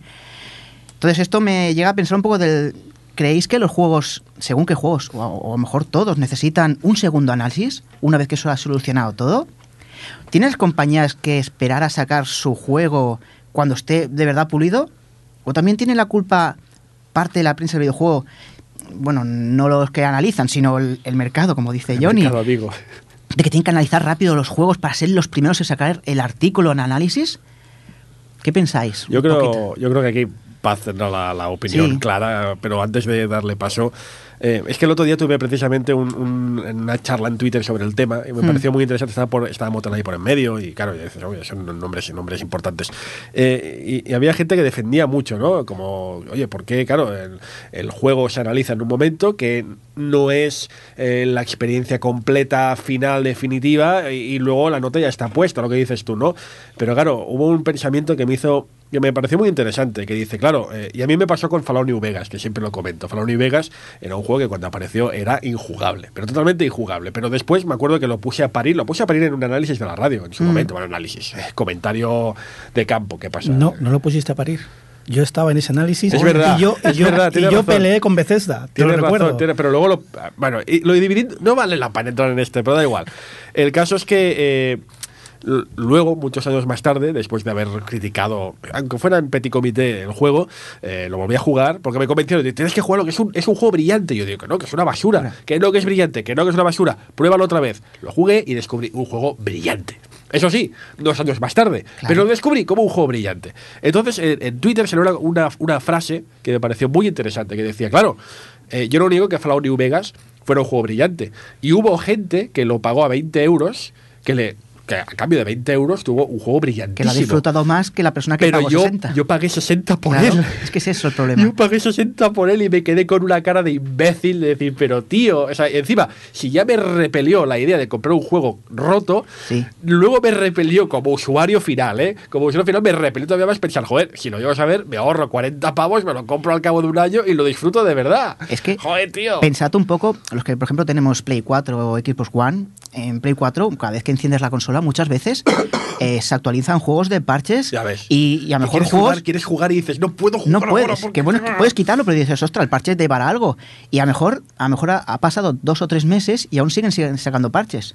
No, no hablo de parches que sean de nuevo contenido, que dices, bueno, bueno, eso es normal. Pero yo, yo aquí quiero saber la opinión Sí, de sí, Paz, pues que no. es al final la opinión que, de la prensa. Venga, Eh, voy a intentar no extenderme, pero tengo varias cosas que aportar aquí. Primero, por un lado, eh, es de verdad necesario, absolutamente necesario que X juego salga y acompañado de un parche de igual. O sea, podría haber retrasado ese juego un mes y haberlo lanzado sin ese parche. Porque si ese es el caso, entonces la prensa había probado el juego como debería haber sido y no salían estas, estas reviews negativas. Que oye, si le has mandado a la prensa un juego con bugs o lo que sea, te vas a comer las malas reviews bien comidas. Es así. Que luego haya, sacado un parche para solucionarlo, me parece estupendo. Pero lo has sacado en un parche. ¿Por qué no lo has metido en el juego? Eso por un lado. Luego, por otro lado, eh, te- tenemos el caso de Anthem y el caso de Days Gone, que como son dos juegos distintos, de, un- de una aproximación distinta, no se puede analizar de la misma manera. Days Gone es los típicos de parche Day One y tienes tu, tu, tu historia y ya está. Eh, el juego puede estar mejor o peor, lo que sea. Pero la premisa de Anthem es que se supone que va a seguir activo durante mucho tiempo, va a seguir recibiendo contenido durante mucho tiempo. Eh, en este caso, por ejemplo, en GTM lo que hemos hecho es, eh, yo he redactado la crítica de Anthem en estos momentos, tal y como está el juego recién salido, y luego dentro de unos meses se volverá a visitar para ver si BioWare ha cumplido con sus promesas de añadir más contenido, mejorar todos sus bugs, sus problemas de loot, etcétera. En juegos tipo Anthem así de servicio, creo que sí está bien regresar un tiempo después y analizarlo. En juegos tipo Days Gone creo que no es eh, lo más apropiado, porque a fin de cuentas el producto que te encuentras al principio y al final, la historia es la misma, simplemente has solucionado los bugs. Y creo que ahí eh, el jarro de agua fría, el batacazo, lo que como quieras llamarlo, que se llevan con las reviews negativas es positivo, en cierto modo, porque a fin de cuentas está, está dejando ver que esa dinámica de trabajo que tú has seguido, que has hecho que tu estudio siga, el tiempo que les has ofrecido para trabajar, que no les ha dado suficiente tiempo para que solucionen todos los problemas, es algo que tienen que percibir. Si tú luego vuelves un tiempo después y dices, vale, pues ahora el 5 que te había puesto transformo en un 8, en un 9, la nota de Metacritic que tanto les importa a los estudios mejora. Y a fin de cuentas, pues esa review negativa ya no tiene el impacto que tenía. Yo eso es la manera que creo que podría, que, que es la más adecuada. Eh, los Assassin's Creed, por ejemplo, ¿cuántos palos se han llevado por esos bugs? Que se han llevado el nombre de Bugisoft. Y qué bien Sí. les ha venido, ¿no? Para que dejasen de hacer esos juegos anuales y, ostras, luego salieron con Origin y vino mm, maravillosamente bien. Que ahora, bueno, pues ha vuelto ahí el Odyssey con una fecha muy próxima, pero bueno, a fin de cuentas uno bebe del otro. Pero oye, les vino muy bien como para decir, bueno, vamos a parar, eh, nos estamos llevando ya muchos palos, eh, la reputación de nuestros juegos cada vez está bajando más, no podemos seguir trabajando así. Vamos a esperar un poco, vamos a hacer que nuestro próximo juego salga de la mejor manera posible y veremos qué pasa. ¿Y qué pasó? Pues que Origin se llevó muy buenas críticas. Creo que para eso sirve la prensa, ya no solo para decirle al consumidor, oye, este juego está bien, este juego está mal, te puedes encontrar esto bueno, no sé qué, simboliza X, sino también para decirle a los desarrolladores, a las, a las compañías distribuidoras, "Tss, tss, esta no es la manera de trabajar. Para el caro. Eh, en mi caso voy a hablar de una cosa que me dolió un poquito. Y ahora, sobre todo, Jordi va a entender el porqué. Yo, cuando en Eurogamer todavía se ponían notas numéricas, analicé Elite. Analicé el Elite. Yo, el Elite, cuidado, ¿eh? ¿Cuál élite? ¿Cuál Elite Elite? Dangerous. La droga, la droga. Nuestra droga. Hay muchos élites. Eh, yo lo había jugado en alfa, lo jugué en beta, tenía código review, pero al final yo analicé la versión 1.0, la que salió al mercado para que lo compraran.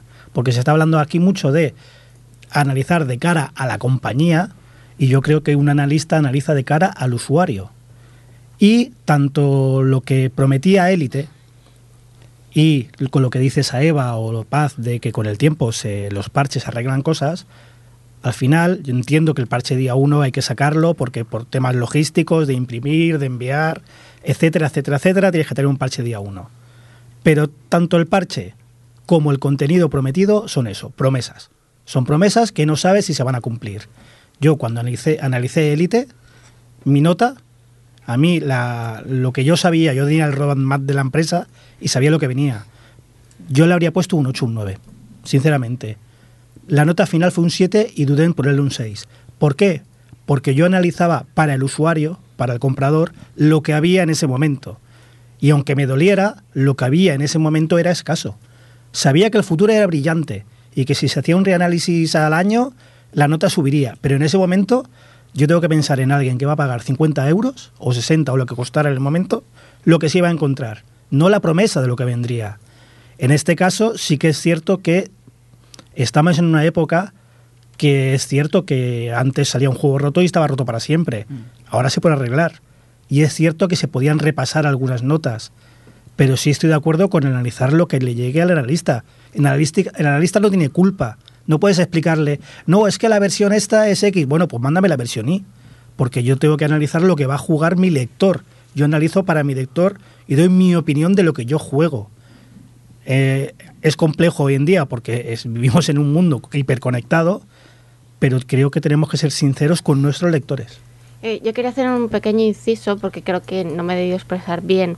Y es que, o sea, lógicamente la prensa no trabaja para las compañías, esto que quede claro. O sea, cuando he dicho que la crítica también es una manera de llamar la atención a la compañía distribuidora por la manera en la que está trabajando, no es que yo le hago la crítica y le digo, "Ch, te pongo un 5 o te pongo un 8, buen trabajo, mal trabajo. No, eso es, ellos ya tienen sus beta testers para esas cosas. La prensa va por otro camino que también sí, que su crítica también puede servir. Ya con el ejemplo que he puesto de Ubisoft, tanto las malas críticas de la prensa especializada como las quejas de los usuarios fueron las que ayudaron a que Ubisoft empezase a cambiar toda esa dinámica.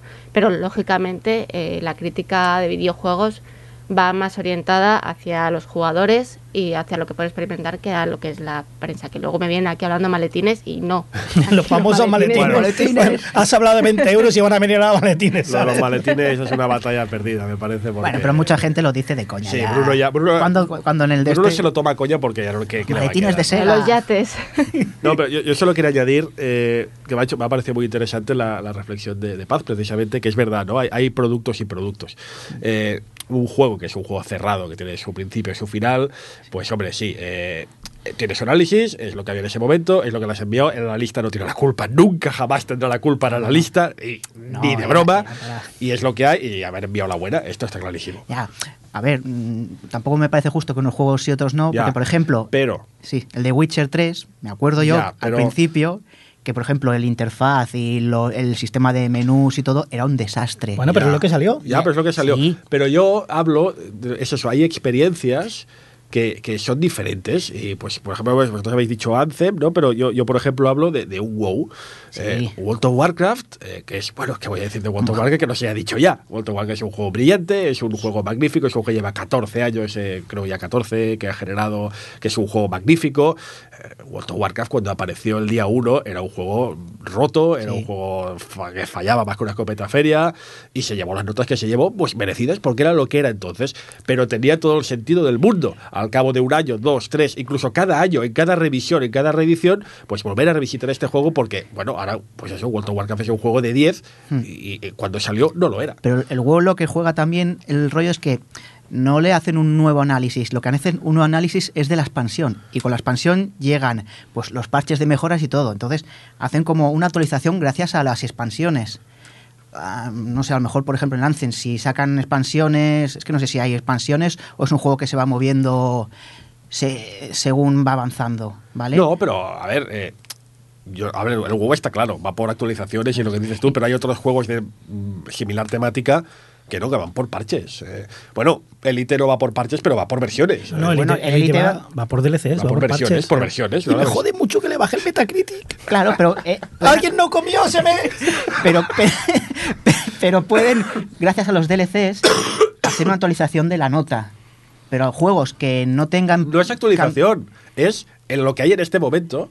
Ya. Es cuando, a ver, eh, que tú actualices, la, que tú digas ahora de repente esto, el juego es un juego de 10, no implica que cuando salió pues fuera un 7 o un 6, lo, lo era, Sí, pero- ya está, pero la experiencia que puedes jugar ahora, puedes ir a la tienda y comprarlo y suscribirte, es la que es. Y, Y y me cuál- parece- y me si no, bien. ¿cuál es la alternativa? ¿Un análisis por parche? Claro, es que es Cada eso, lo parche que he un dicho, análisis. cada parche un análisis. No, no, no digo, yo no digo No, por esto. eso. Por eso digo que me parece bien, pues, por- en juegos de cierto tipo como estos, Sí. que son experiencias que van pensadas, claro, a ver, un Days Gone o, o que sé, un Uncharted, un Witcher, son experiencias que van a- al mes. O sea, son Sí. experiencias que ya sabe perfectamente el que lo vende, que el jugador lo va a jugar, lo va a estar a lo sumo dos semanas, se lo va a acabar y lo va a guardar en la estantería. Es así, Mm. es así, pero un juego que está pensado para durar años, un Overwatch, un WoW, el que queráis. Pues al principio es de una manera, pero a base de trabajar, trabajar, trabajar en él, pues está bien darle una segunda, Una tercera, cuarta oportunidad, porque ha cambiado mucho. Sí, eso ha sí. cambiado mucho a mejor. Pues oye, pues está bien actualizarlo, o vas a actualizarlo lo que hay en ese momento. Yo creo que está bien. Venga, pues vamos a cambiar de tema y... Rafa, ¿qué pasa? ¿Tú crees que hay una burbuja en el mundo de la enseñanza de- del sector de los videojuegos o, o no? ¿Tú cómo lo ves? Mm, Sí, ¿Sí? sí que realmente Venga, creo pues que hasta aquí la noticia. Sí, pero Eh, es que además está relacionado con todo lo que hemos hablado. hasta Exactamente, ahora. exactamente. Vamos a ver, eh, sí que es verdad que hay una burbuja en, en estudios, pero también hay que matizar. Hay una burbuja de, de estudios, vamos a calificarlos eh, de mierda. Ya está, ¿Vale? ya Bueno, está. eh, perdón, perdón. El, el explícito. ¿Es el nombre técnico? Es el nombre el técnico, es el nombre técnico. Toma explícit. Bueno, la idea es la siguiente. Eh, De repente, en dos, tres años han empezado a salir muchísimos cursillos, muchísimos estudios, muchísimos... mm, Para un momento que me la hago encima, que me la hago encima, que tengo que decirlo, tengo que decirlo. ¿Qué pasa? Esta noticia se la propuse yo a Rafa. Venga. ¿Por qué? O sea, eres Hablaba que- antes de mi trabajo. Fui a una obra en una fábrica y me encontré con un trabajador Parece un chiste. de tercera subcontrata y no había más porque es el máximo permitido por ley. Y hablando con él, me vi el casco que tengo una pegatina de GTA. ¿Cómo? Y me, y me la regaló Saeva. ¿Estás Y- Y me dice, hostia, GTA, estuvimos hablando un rato. Y digo, yo estoy haciendo un curso. ¿Un curso? Sí, un curso, un curso para hacer videojuegos. ¡Hol! ¿Qué? ¿Cómo? Eh, sí, online. Dice, no, no, voy a una clase, no me acuerdo dónde. No sé si Rafa se acuerda o si quiere decirlo. No me, acuerdo, no me acuerdo qué dijiste. No nos acordamos ninguno. No, no, no. y, Mejor. y le pregunto, ¿y, y cuánto? ¿Cuánto? Dice, nada, 1.900 euros. Joder. Digo, ¿qué? Dice, sí, pero salgo ya con dos juegos hechos. Digo, ¿no será dos juegos también, con, un Real Engine? O un, Dice, o sí, digo, Unity o alguno de estas cosas. digo, pues, madre mía, ¿no? Y tampoco, tampoco quise romperle mucho la burbuja porque su esperanza es acabar el curso y trabajar en la industria del videojuego. En Epic, ¿no? En Epic. El- Y, y ha pagado 1.900 euros por un curso de un año en Barcelona. Y es a donde yo iba. El problema de la burbuja, Hostia. precisamente, ¿Dónde no a- es necesariamente los estudios en sí. Porque vamos a ver, Cuando- hay una demanda perdona, cuando dices estudios te refieres a estudiar. Ahora, A cursos. a, a cursos. a vale, los que los confundo con estudios desarrolladores. No, perdón, perdón. Ahora, ahora me refiero. Estamos hablando o de cursos. Claro, ahora mismo estamos en el tema este y los estudios, es decir, la, la- la enseñanza, hay una mm, exagerada demanda de este tipo de estudios, de este tipo de cursos. Y lo que está haciendo el mercado es ni más ni menos, también aquí, ofrecer lo que se quiere. Pero ¿qué es lo que pasa? La gente también juega con la desesperación. Yo he dado muchos, muchos años, llevo desde el año 2003 en enseñanza. Y no digo enseñanza de dar cursillos y demás, sino en universidades, centros de ciclo formación, eh, profesional, eh, y también he dado cursos online, he dado de mucho tipo. Y he llegado a dar en, lugares en los que eh, online, ¿vale? Sobre todo online, porque presencial ya pues ya pasaré más tarde, pero o sobre todo online, hay mucho cursillo de mierda, con perdón, que se aprovecha de, eh, de la palabra videojuego, de la palabra eh, trabajo y demás, que está haciendo muchísimo daño. Cursos en los que aprendes a hacer juegos, sí, pero hacer juegos no es, pues es como si me dijeras, te enseño a, eh, la- eh, vas a entrar en la industria de picar con un martillo. Hmm. Pues muy bien, pero a lo mejor sí que encuentras trabajo, eres el mejor que pica, pica con un martillo y te, te- vamos, te contrata una empresa solo para que piques em, clavos, pero ostras, no hay tanta demanda de, de- de eso en concreto. Entonces, ¿qué es lo que ocurre? Los cursillos estos están muy bien pues para ir entendiendo cómo funciona la industria y todo esto, pero luego entrar a trabajar en esta industria sobresaturada con estos cursillos es muy complicado. Y estos cursillos a veces se venden por 10 euros en plataformas como Udemy o la Coursera o cosas así, o 30, y no hay ni mayor problema porque lo haces en tu casa y tal. Pero si vas con expectativas que un concurso de estos, tú vas a ser profesional de videojuego o te vendes como un desarrollador de videojuegos, aquí ya tenemos un problema. Pero, sobre todo el problema está en estos centros, centros bastante piratillas, que daban informática en los años 80-90. Con y ahora- mecanografía, con- mecanografía. Meca- mecanografía en los, en mecanografía en los 80, algo de informática en los 90, en los 2000 pues daban Access y ahora dan videojuegos. Dime. Entonces, me está diciendo Rafa que los dos años que hice del, del Tortuga, del logo, no me sirven para nada. No, no, no, esos te sirven para entender cómo funciona un ordenador. Ah, vale. Pero no eres desarrollador de videojuegos Va, necesariamente. va una tortuga por dentro moviendo bits. Claro. Exactamente. Eso- Ángulo 90, escribir, eso no me sirve. Entonces- Oye, además de desarrolladoras, ¿no hubo una empresa de, de revistas? No sé si fue Axel, que también sacó un curso para ser periodista de videojuegos. Sacó un máster. Es verdad, sí. Sí, verdad. cierto, Sí, cierto. en 2000, 2011 o 2012 creo que lo sacó. Y, se- y se llenó de, el mercado de periodistas. Pues, costaba una pasta, ¿eh? Yo lo vi y dije, madre mía, ¿va en serio? Entonces, em, esta demanda se está supliendo. Pero hemos de mirar sobre todo a...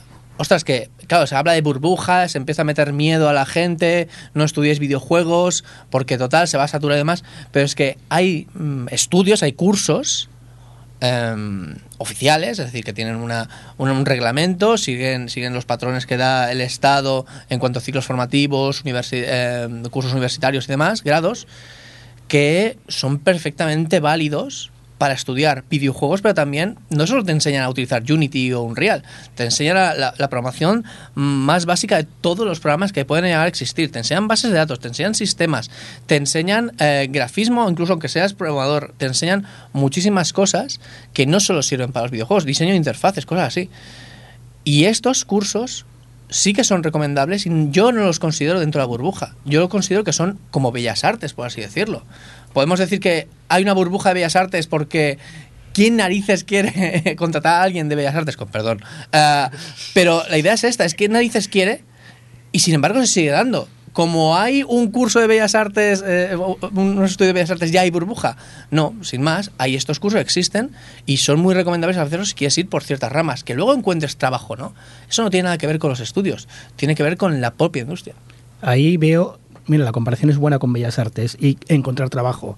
Con Bellas Artes no veo lo que creo que está pasando ahora con los videojuegos y hace 10 años con la informática, que sí que te vendía el mismo centro formador. Esto es un sector en el que no hay paro y se van a pelear por vosotros. Ahí estamos, Eso sí, que lo estoy viendo. Sí, sí, sí, en. Bellas Artes no te venden la moto, te dicen, vas a ir al McDonald's. Mira, eh, eh, es que también ya te digo, es- depende del centro, ¿no? En, en los centros en los que yo he dado clase eh, presencial, sobre todo se vende el hecho de, es que tú no estás estudiando solo videojuegos, tú estás estudiando programación, o estás estudiando a ser artista, o estás estudiando tal, que puedes entrar, si no entras en videojuegos, que es que además ya se les advierte, la industria del videojuego es está bastante saturada. Puede que no trabajes de videojuegos, pero con todos los conocimientos que tenéis, puedes trabajar de programadores, puedes trabajar de analistas, puedes trabajar de eh, eh, haciendo bases de datos, puedes trabajar, etcétera. O sea, este tipo de cursos sí que lo veo recomendables. Los otros cursos son cursillos, ¿vale? Que eh, pueden ser más baratos o más caros, pero que si te venden la moto, sobre todo de, de que vas a entrar a trabajar y te vas a forrar en la industria del videojuego, pues ahí ya lo veo incluso una estafa. Huid de ahí rápido. O sea que, para entendernos, el tema es que esos cursillos que a lo mejor te dicen vas a aprender Unity, pero si tú no tienes una pequeña base o te cuentan algo No, más ahí- sobre ese mundo... Lo que quiero decir es que vas a aprender Unity, pero solo con Unity no vas a ser un desarrollador de videojuegos. O podrás hacer videojuegos para ti, incluso podrás generar, pero no vas a entrar en la industria, en una empresa, no te van a coger solo sabiendo, con, solo sabiendo Unity. Entonces tú, Rafa, lo que recomiendas es que la gente que quiera, así en un futuro, eh, trabajar en los videojuegos, que primero tenga una base en la cual ya tiene estos conocimientos y si no va a entrar eh, a los videojuegos pueda tener otro camino a seguir y que si una vez que ya estén más o menos mm, tenga trabajo un poco de videojuegos, utilizar según qué cursillos que ya son especializados en videojuegos para formarse un poco más. Recomiendo lo siguiente. Si quieres hacer videojuegos, estudia lo posible para hacerlos. No, te, no des vueltas. No des vueltas. No, yo estudio Bellas Artes con, lo- con el objetivo de luego entrar en arte de videojuegos. Bueno, ¿por qué no estudias ya directamente un- una carrera que te dé los, las bases ya también del videojuego, pero estudiando arte? Es decir, Rafa. estudiad cursos que os puedan orientar a lo que queréis sin dejar el resto de conocimientos de lado, como hacen, ya digo, muchos cursillos que te venden la moto diciendo que vas a estudiar videojuegos y de ahí vas a salir en una a, una- a la industria del videojuego. Ojo, no digo que no puedas hacer el siguiente eh, Stardew Valley, el siguiente, lo que sea. Tú solito en tu casa puedes hacer lo que quieras, pero ahora entrar en la industria, en una empresa ya lo veo un poco más Di la complicado. verdad, Rafa. Di la verdad el consejo que quieres dar realmente. Si quieres dedicarte a hacer videojuegos, no lo hagas. No, Hombre, no, Dedícate a a ver, ya sabéis. yo que- Dedícate a otra cosa. No, no, a ver, la primera La clase que doy pecera. siempre La es. pecera, el pez es- gordo, el pez gordo en el es acuario. Aprender a. Eres tú. y- Eres la rana en el, en el charco. Estudio de videojuegos y atletismo, porque tenéis que correr mucho. Yo creo que sí, Rafa, yo te recomendaría un curso de Bellas Artes porque los dibujos que cuelgas en Twitter... No, no, no, por supuesto, en eso estoy. Pero si es que en eso estoy, precisamente estoy estudiando, si estoy aquí con, estoy aquí practicando. Precisamente por eso digo, ¿Cómo la tengo mucho suelta? respeto. ¿Cómo la sueltas a Eva? eh? No, no. Te las Está, estudi- A ver, está estudiando por la Has hecho de porque vas a tener que correr, ¿eh? No, ya voy corriendo por las mañanas. A ver, le has soltado por razón, no le faltas a Eva. No, no, no. que- Oh, oh. Pero si yo te digo una cosa, dibujo como la mierda, o sea, precisamente por eso estoy aprendiendo. Venga, pues vamos a dejar el tema, no sea que acabemos a hostias aquí en el estudio. Y creo que el Funs todavía nos quieres contar alguna cosita, Sí, ¿no? Y ya acabamos, ya podemos pasar a los juegos que hemos jugado. Solo quiero. de- es que tengo que hacerlo hoy porque si lo dejamos para otro día ya no, ya no entra, ya no entra. El tema ya no entra. ¿El qué? Y ya sé que no debería porque, bueno, a ver, seguramente cuando escuchéis esto ya será lunes, martes, tenemos ya presidente, Vox estará en el ¿Más, pol- poder. más política? Espera, acabo rápido. Madre mía, qué programa está saliendo. Ay, Dios mío. No, pero es que estamos, estamos grabando esto en domingo. Jordi, esto, esto el lunes hay que borrarlo todo, ¿eh? Sí. Estamos grabando esto en domingo. Ahora mismo estamos, bueno, algunos ya hemos ido a votar, otros no tanto, unos iremos después. Sí.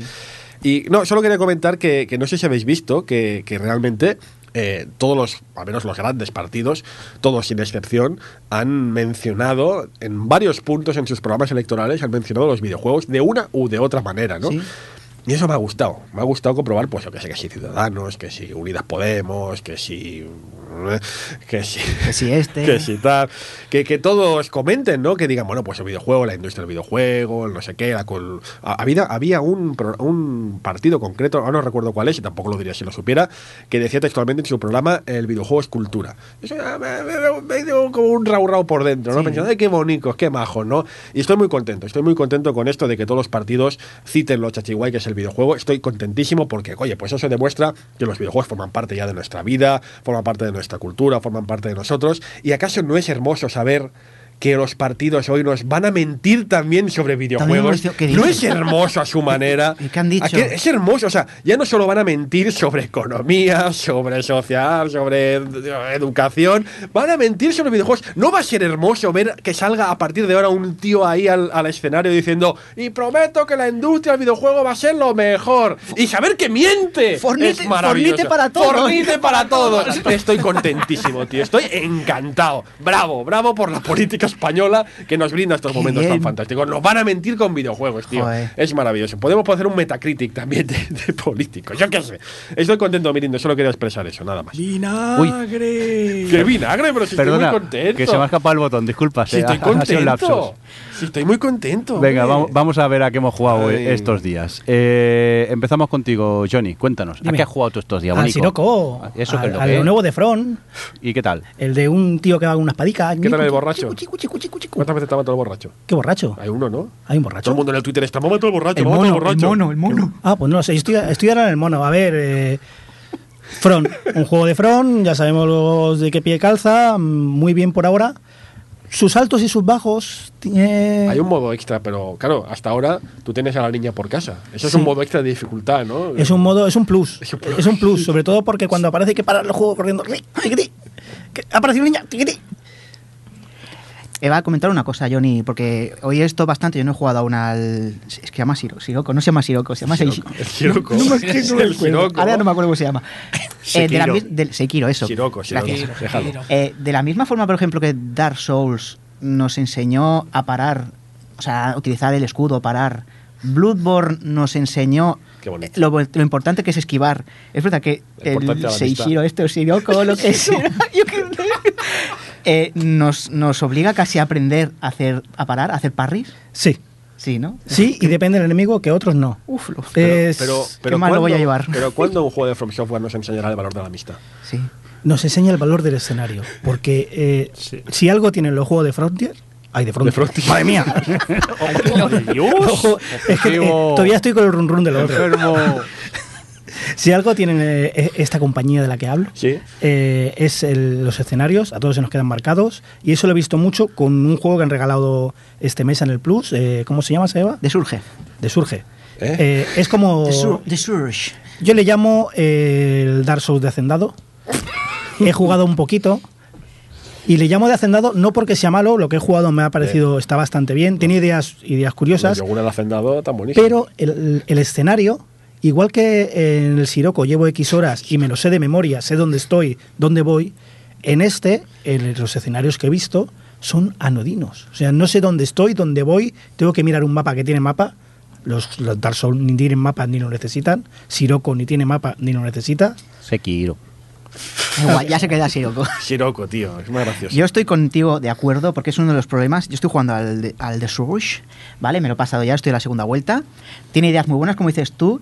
Tiene unos combos. O sea, el sistema de combos es muy bueno. Con cada arma que cojas, eh, los combos que haces es diferentes y está muy bien. Tiene un sistema de apuntado a, a- a localizaciones.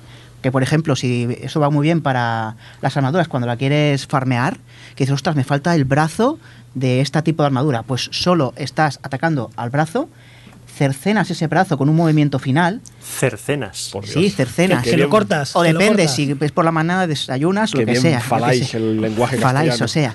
¿Vale? Y entonces consigues esa arma, está muy Por bien. suerte se ha tapado el chiste que ha hecho. Ya lo madre sé, mía. dejémoslo. Dale, dale rápido, dale rápido. Bueno, pues es eso. Y el problema que le veo al juego es eso, que eh, como tiene un entorno que es metálico, una fábrica, parece que todo es igual. En Dark Souls o en Bloodborne no me pasaba porque casi cada zona, a pesar de que estaba ambientado en el, pues, Edad Media o gótico como era Bloodborne, esto es, me parece todo igual. Y cuando, sobre todo, cuando abres los atajos, a veces no te das cuenta de que has abierto un atajo. Exacto. y dices, en, ¡Ostras! en Dark Souls tú abrías un atajo y te maravillaba. Y lo dices- decías, wow, estoy aquí. Sí. Siempre ha estado conectado. En tu cabeza dices, ostras, aquí ahora lo ya sé abres conectar y, esto y esto. Aquí locos. abres una puerta y dices, pues vale, Están locos. ¿dónde estoy? Ahora, lo que dices tú es, es un juegazo, ¿eh? A mí me está gustando mucho. Tiene ideas que si The las Surge. implementa... The Surge. Tiene ideas que si... The Surge. Si las implementan en próximos Dark Souls o Bloodborne o temas así, me gustaría. Y lo han regalado ahora el mes pa- este mes, aún sigue. Lo han regalado en el Plus. Darle un tiento que está muy bien el juego, ¿eh? Eh, pues además del Siroco, que no quiero hablar mucho porque no llevo muchas horas, y del The Surge, sí que me he pasado por fin el juego cooperativo del mes pasado, Ah, eh, sí. de, de Witness. Sí. Eh, locura total. Al final era Sí, no, de, de sí. explotar la cabeza. Hemos visto tu Twitter. eh, Y los papelitos. Uh, los papelitos, los Tetris, mi hija dibujando también, fichas de Tetris, uh, muy- locura, locura. Perdona, tu hija jugando. Mi hija jugando explotando, explotando. Y, y cuando te lo pasas, luego descubierto un sitio secreto, que hay puzzles más difíciles todavía. Joder, joder, Y me va a explotar la cabeza. está fatal. Y pero ya está, la experiencia de jugarlo con mi mujer eh, ha estado muy bien. Eh, La verdad es que ha estado muy Johnny, bien. Johnny, en The Witness, ¿has encontrado las líneas ocultas por todo el mapa? Casi. Y he encontrado un final secreto, pero no ¿Qué puedo decir nada. O sea, te- me refiero No a los, spoilers, los-. ¿Qué? No, no. los monolitos. Me refiero a lo que de los monolitos. Sí, ¿Los sí, has sí, encontrado? Sí, ¿Qué sí, dices? Vale, vale. sí, sí, sí, sí. ¿Qué dicen? A ver. Locuras de chalaos. Vamos a aprovechar que Paz también ha jugado, que nos cuenta un poquito qué le parece de Witness. Bueno, he jugado, lo estoy intentando, ¿eh? porque o sea, es muy difícil, pero mi principal problema con The Witness es que me mareo un montón. Lo puse en Twitter y me han hecho unas cuantas sugerencias para solucionarlo, me tengo que poner con ello, pero de momento lo que había probado era que me está, no sé, me deja como... Fría. no- es que no sé cómo explicarlo, es que me- Fría. Eh, no es fría la palabra, o sea, los puzzles molan un montón, pero es que no termino de entender nada. O sea, muy bonito todo, eh, puzzles muy difíciles que son muy interesantes, zonas extrañas que no sé qué hago ahí ni por qué tengo que ir ahí, y luego mucho mareo. Sí, Paz, a mí me pasó lo mismo la primera vez que lo jugué, lo jugué en PC, eh, y es verdad, me dejaban los puzzles fríos, veía, veía una intención, veía cómo te enseñan a jugar y tienes que buscar el tutorial de cada puzzle, Sí. pero lo dejé porque me aburría pasear, sobre todo me aburría pasear para buscar el sitio. Pero con el tema de que lo han regalado en el Plus, lo estoy jugando con mi mujer al lado entre los dos, es cierto que cuando uno de los dos lleva el mando, el otro se marea.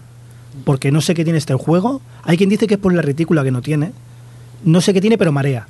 Si no estás controlándolo, marea. Y puedes estar controlando y marearte también. Pero la experiencia de buscar el sitio, la zona tutorial y entender los puzzles de verdad con una libreta al lado, a nosotros nos ha gustado mucho.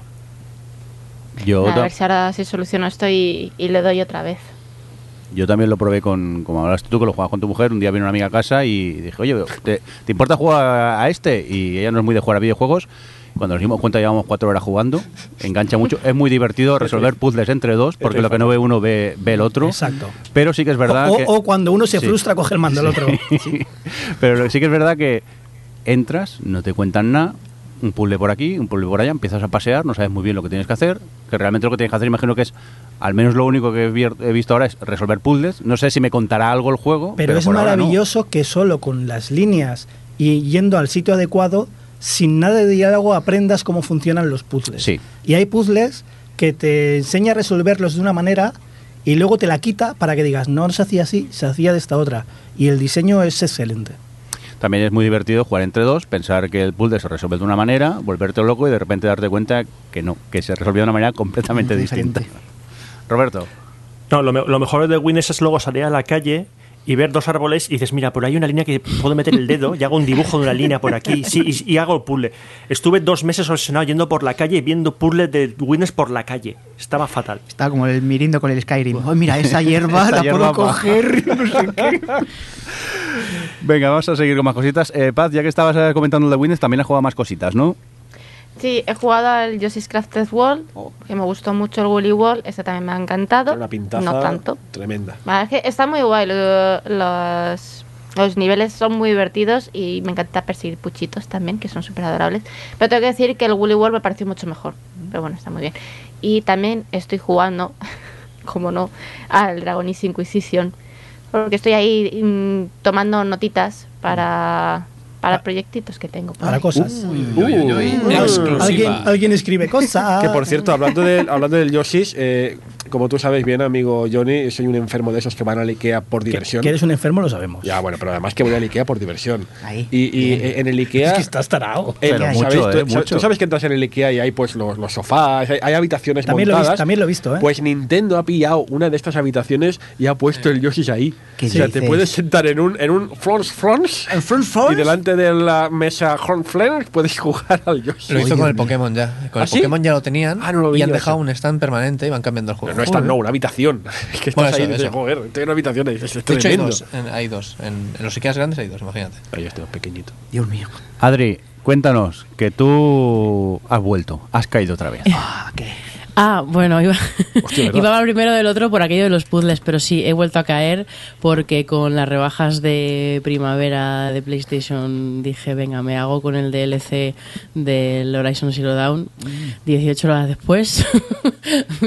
no, la verdad es que me ha sorprendido porque había, me había dicho la gente que era cortito, que no daba para mucho y, a mí- y yo creo que, que, joder, que además para ser un DLC y para lo que cuesta y eso, puedes, hombre, puedes elegir hacer solo la historia principal que te plantean en la zona nueva, pero yo que estoy haciendo un poco todas las secundarias y tal, eh, sigue estando súper cuidados, han cuidado un montón de historias eh, que tienen que ver, bueno, pues con esa tribu nueva que, bueno, no es nueva, pero que toda esa zona nueva que han abierto y otra vez te cuentan historias de, de personas, de personajes súper interesantes, con muchos aspectos ahí emotivos chulos, eh, tienes nuevas, nuevas máquinas, nuevas armas, nuevo todo, no sé, me parece que que en fin que es un DLC súper completo y me lo estoy pasando muy bien y me ha vuelto a recordar porque me vicié Like No Tomorrow a, a Horizon Zero Dawn y no quiero que se me acabe nunca. De hecho gracias a esto a, a ir resolviendo algunas cosillas he descubierto eh, algunas zonas que me había dejado sin pisar en, en, bueno pues en el juego básico y, y alguna incluso mm, de un reca- algún recadillo que se me había escapado por ahí. O sea que estoy otra vez mm, con Aloy viviéndolo fuerte. ¿Y qué más? ¿Que has jugado al Baba Is You? ¿Correcto? Pues sí, vosotros que hablabais de, de puzzles, pues he estado con el Baba Is You, que es un juego de la Switch de... Bueno, también está en Steam, ¿no? Y en más cosas. Bueno, yo lo he jugado en la Switch. Eh, eh, de puzzles y esto. Y tiene una la particularidad es que todo lo que son las, la- los puzzles se resuelven a base del lenguaje, a base de, crear frases en las que, pues bueno, los significados hacen que puedas avanzar de una forma u otra. Y esto mola porque, bueno, pues el concepto está muy guay y realmente en- cuando se te abre un puzzle nuevo, pues cualquier cosa puede ser el enemigo, cualquier cosa puede ser, bueno, cualquier cosa puede ser tú y, o el objetivo de, ese puzzle en concreto. Está guay eso, en pensar en todo como regla, en, en todo como objeto físico, incluso las propias palabras que tú mueves para, para cambiar el significado de las cosas. Y, y no sé, es curioso, pues de repente, cosas que no has hecho nunca, ¿no? Empujar lava y cosas así. En- es- tiene como un mundo bastante amplio de posibilidades para resolver los puzzles. Ahora, eh, una cosa que comentábamos eh, fuera de micro eh, con Rafa y tal es que es verdad que mm, de un puzzle a otro eh, no sabes muy bien a qué atenerte porque eh, rompen un poco, su- es un poquillo tramposillo. Es verdad que luego pensándolo dices, bueno, es un juego que, que trata de romper las reglas todo el rato, ¿no? Y de que tú te haces tus propias reglas.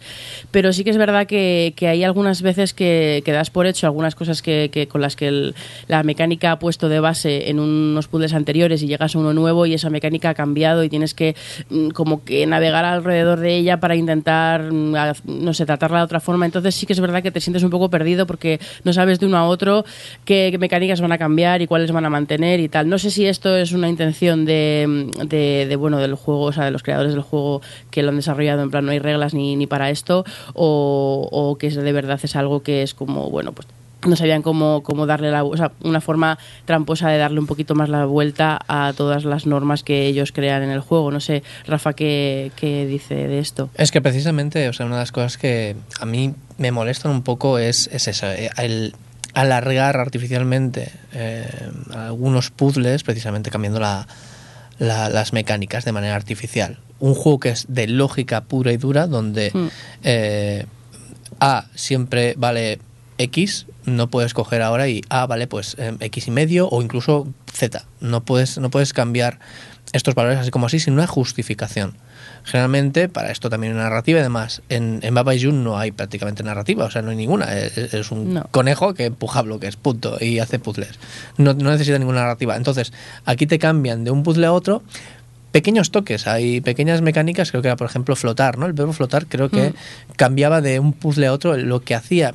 Y no porque cambiara precisamente el, el contexto lo que fuera, sino sin más, cambiaba y ahora, ostras, te das cuenta al cabo de un rato después de haber probado varias cosas que ese verbo que hacía una cosa ahora hace otra. Entonces, eso lo veo un poco artificioso y quizás un error de diseño. Claro, eso es un poco lo que yo creo que la palabra que has dicho em, eh, esencial es lo de la lógica, porque si tú vas con tu lógica de uno a otro y, y te basas en ella, eh, totalmente de acuerdo con que pues cuando esa lógica no funciona como ha funcionado hasta ese momento, yo a veces decía, pero soy yo que, que no me entero, pero claro, es verdad que, que cambia bueno. Pero bueno, yo lo estoy disfrutando y me gusta mucho el rollo, el concepto del juego me gusta tanto que, mm, que me está pareciendo muy entretenido y muy, muy como diferente. Venga, Roberto, vamos a por ti. Eh, bueno, pues el pasado 22 de marzo pasaron dos cosas importantes, dos cosas importantes en mi vida. Lo primero es que nació mi segundo hijo y salió a la venta el Sekiro a la vez. ¿Y por orden de Mi hijo- importancia? Eh, no lo voy a decir. ¿Y de dificultad? No lo voy a decir. Tampoco. No, lo gracioso es que mi hijo se adelantó un mes, o sea, ha nacido prematuro. Con todos los sido parches un, ya. Un mes antes, o sea, no tiene el parche el primer día. El parche el primer día lo tiene ahora a partir del 18. Bueno, eh, Sekiro eh, sí que le he dedicado más tiempo. De hecho, estoy justo a la puerta del jefe final Oh. de, ¿Ha visto, del juego. ha visto para lo que aprovecha la baja de paternidad? Vaya- eh? vaya padre, Por supuesto, vaya padre. otra cosa. Estamos hablando del Sekiro, que es el Siroco, ¿no? El Sirocco, perdido. sí, Sí, sí, Sirocco, se- se ha Sirocco, equivocado Sí, sí, el que, el que es conocido como Sirocco ahora. Sí.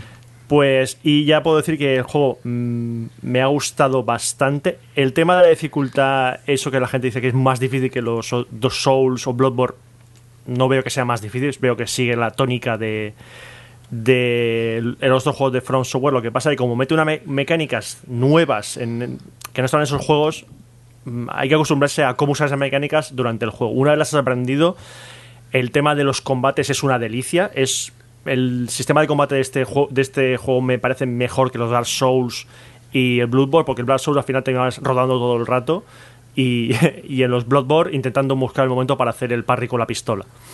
Entonces aquí quedan unos combates mucho más espectaculares. El diseño de escenarios, como decía Johnny, es espectacular. Aquí le han metido vuelven al tema de escenarios muy abiertos y el hecho de que puedas colgarte en algunos lugares con el gancho añade niveles nuevos de juego que no estaban en los otros juegos de Front Software. Lo que, no me ha- lo que menos me ha gustado, si puedo decirlo, es que conforme avanzas al juego, ves que notas que el juego, yo creo que iban cortos de tiempo para salir porque abusan un poco de repetir bosses. Bueno, mini bosses, están los jefes, jefes y luego están los, los jefes min- mini bosses que te encuentras por en medio. Y llega a cierto momento que te das cuenta que abusan de repetirlos. O sea, yo ya me he encontrado con un mismo boss cuatro veces. O sea, cuatro veces repetir el mismo, el mismo boss. Luego hay otro, otro bosses que son opcionales que te lo encuentras cinco veces. O sea, ahí va. Y aparte es que han elegido para repetir los bosses más asquerosos contra los que pelear. Que son los más que. Intentas buscarles la secuencia y cuando la tienes mm, pasa algo que te jode la secuencia. Entonces dices, leches, los combates más asquerosos son los que habéis repetidos. Cuando hay otros combates que están muy chulos y solo los tienes una vez. Pero aún así, en general, eh, me ha me está gustando mucho. Me falta pasármelo, me falta el jefe final y dos bosses opcionales que ya he visto uno y me pasa como en este juego que me da miedo acercarme a él porque lo ves al fondo de la sala y dices no, ahí no entro porque me va a matar directamente. Pero en general, mm, gran, gran juego de este, este Sekiro. Ojalá le metan algún DLC porque hay cosas durante el juego. Una cosa que me gustó es que no es tan crítico como los otros juegos. No es, no es Dark Souls ni Bloodborne. Es decir, la historia está mucho más explicada, entiendes lo que está pasando, si entiendes cada uno quién es y, y aunque hay cosas sutiles las entiendes rápidamente, es una cosa que es de agradecer. Y bueno, como me pasaba bastante noches con una mano ocupada, tenía que buscar juegos de jugar a una mano. Te lo dije, ¿te acuerdas que te lo dije? Sí, sí, sí, me busqué. Entonces, claro, eh, buenas noches, como el, el nene no se dormía, lo tenía que tener en un brazo, sentado en, esta misma, en la misma silla y girando de un lado para otro para que se durmiese. Digo, me queda una mano libre, necesito un, un No lo de no lo digas, mano. no lo digas, no lo digas, no lo con el niño ahí está feo. Hombre, tío, depende de qué juego. Claro. hostia. Sabía que Isaeva iba por ese camino, Hombre, sabía que iba por ese camino. Es que una, lo sabía. Una mano, ya está. Venga. Venga, al grano. Porque, porque decirte que el juego que jugaba era el Gwent del The Witcher, pues. que me sorprendió muchísimo porque lo, lo había jugado ya hace bastante tiempo. eh, estaba gratuito, en- es un juego free to play.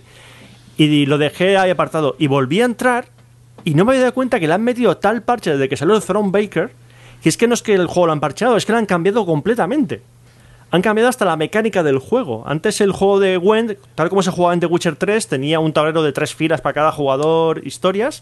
Pues este Gwent al principio era así y ahora lo han cambiado completamente. Ahora es un tablero de dos filas por eh, jugador y las cartas las han cambiado completamente. Ya no tiene nada que ver con lo que había antes y era mucho mejor. Y le han metido, evidentemente, mucho carácter tipo.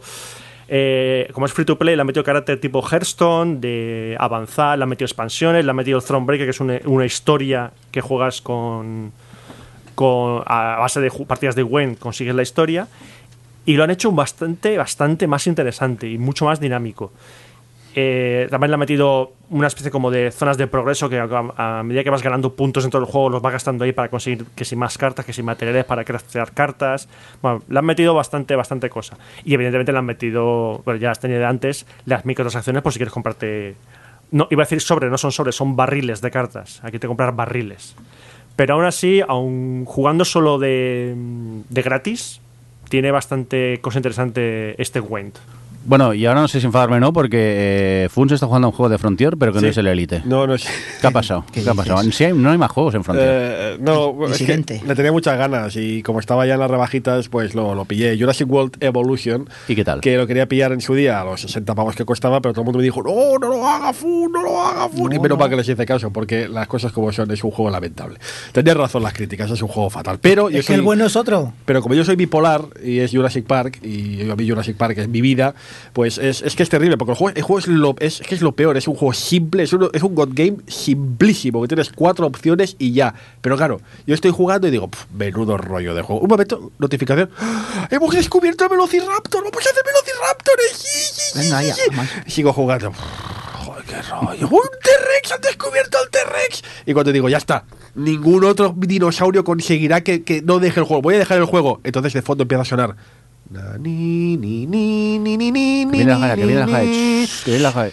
Y eh, otra vez sin jugando. Y, y es eso, está calculado, yo creo que está hecho a posta, ¿eh? está calculado para que cuando ya estás harto del juego de bajona, menudo full de juego, aparece algo, un cameo, ¡El Utahraptor!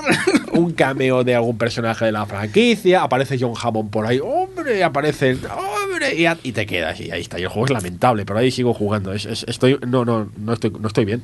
No estoy bien con este juego. Quiero, quiero ir a jugar para Frontier, al, al, al Elite, pero es que pon- ponme musiquitas de Jurassic Park en Elite y voy corriendo. No, no, no lo juguéis, ni por muy fans que seáis, no, no vale la pena. Bueno, y ya que estábamos hablando de juegos de Frontier, rápidamente, Johnny, que nos hemos ido en el Elite de excursión, ¿no? Nos hemos, bueno, nos han llevado. Nos Sí, hemos nos ido, no, nos han llevado. Qué buenos son los de Fon que nos llevan de excursión. Sí, nunca mejor dicho, porque se ha montado una, expedición de casi 20.000 años luz dentro del juego. ¿Tanto? Ayer, Uy, yo no sabía que era tanto, Sí, yo sí. di media vuelta, ¿eh? Bueno, pues sí, ya verás, hijo mío, para llegar allí. Total, que ayer se quedó a las 9, eh, todo fue muy español, salimos a las 11 de la noche, se había quedado a las 9, estuvimos dos horas esperando, al final salimos, fue muy bonito, creo que incluso el Johnny publicó un vídeo de, de la salida en la que hicimos todos el salto conjunto hasta Maopi y a partir de aquí todo empezó. Y bueno, eh, yo estuve jugando un ratillo con ellos. Al final yo me fui a dormir porque hoy te tocaba podcast. Ellos se quedaron allí en un planeta dando saltos con los, con los coches y rompiéndolo. Bueno, ya sabemos cómo son esa gente. Pero vamos, que el juego y el grupo de FON, el de Gamers Ocupados, el Fathers of Mountain, sigue muy operativo y ahora Sí. estamos eso, de excursión. Eh, la excursión es abierta, Sí. todavía se puede apuntar la gente, la llevan todos los compañeros de guías orbitales. Sí, se nos apuntó un señor alemán y su novia que van con nosotros y en inglés más o menos le decimos hacia dónde tenemos que venir y se apuntan a nosotros y van saltando con nosotros. este por juego es fascinante. Este juego, está la comunidad de élite es, es maravillosa. Y eso principalmente a lo que he jugado, a- al élite. Y ya está. Y por cierto, tú, David, ¿qué? Que te tenemos aquí, no te hemos dejado ni hablar casi. No, sí, he estado con el Surge. A ver, aparte del de Surge, he estado jugando al Onimusha en Switch y muy bien, me ha gustado mucho el juego. Soy de los pocos que, aunque tuvo la Play 2, es un juego que no le pude dar, ¿vale? Porque en toda la vorágine de juegos que vino y se agradece bastante. En modo portátil está muy bien jugar. También es, agra- es agradable que hayan quitado el modo tanque para moverse y te puedes mover pues arriba, arriba, abajo y abajo. Ha estado muy bien.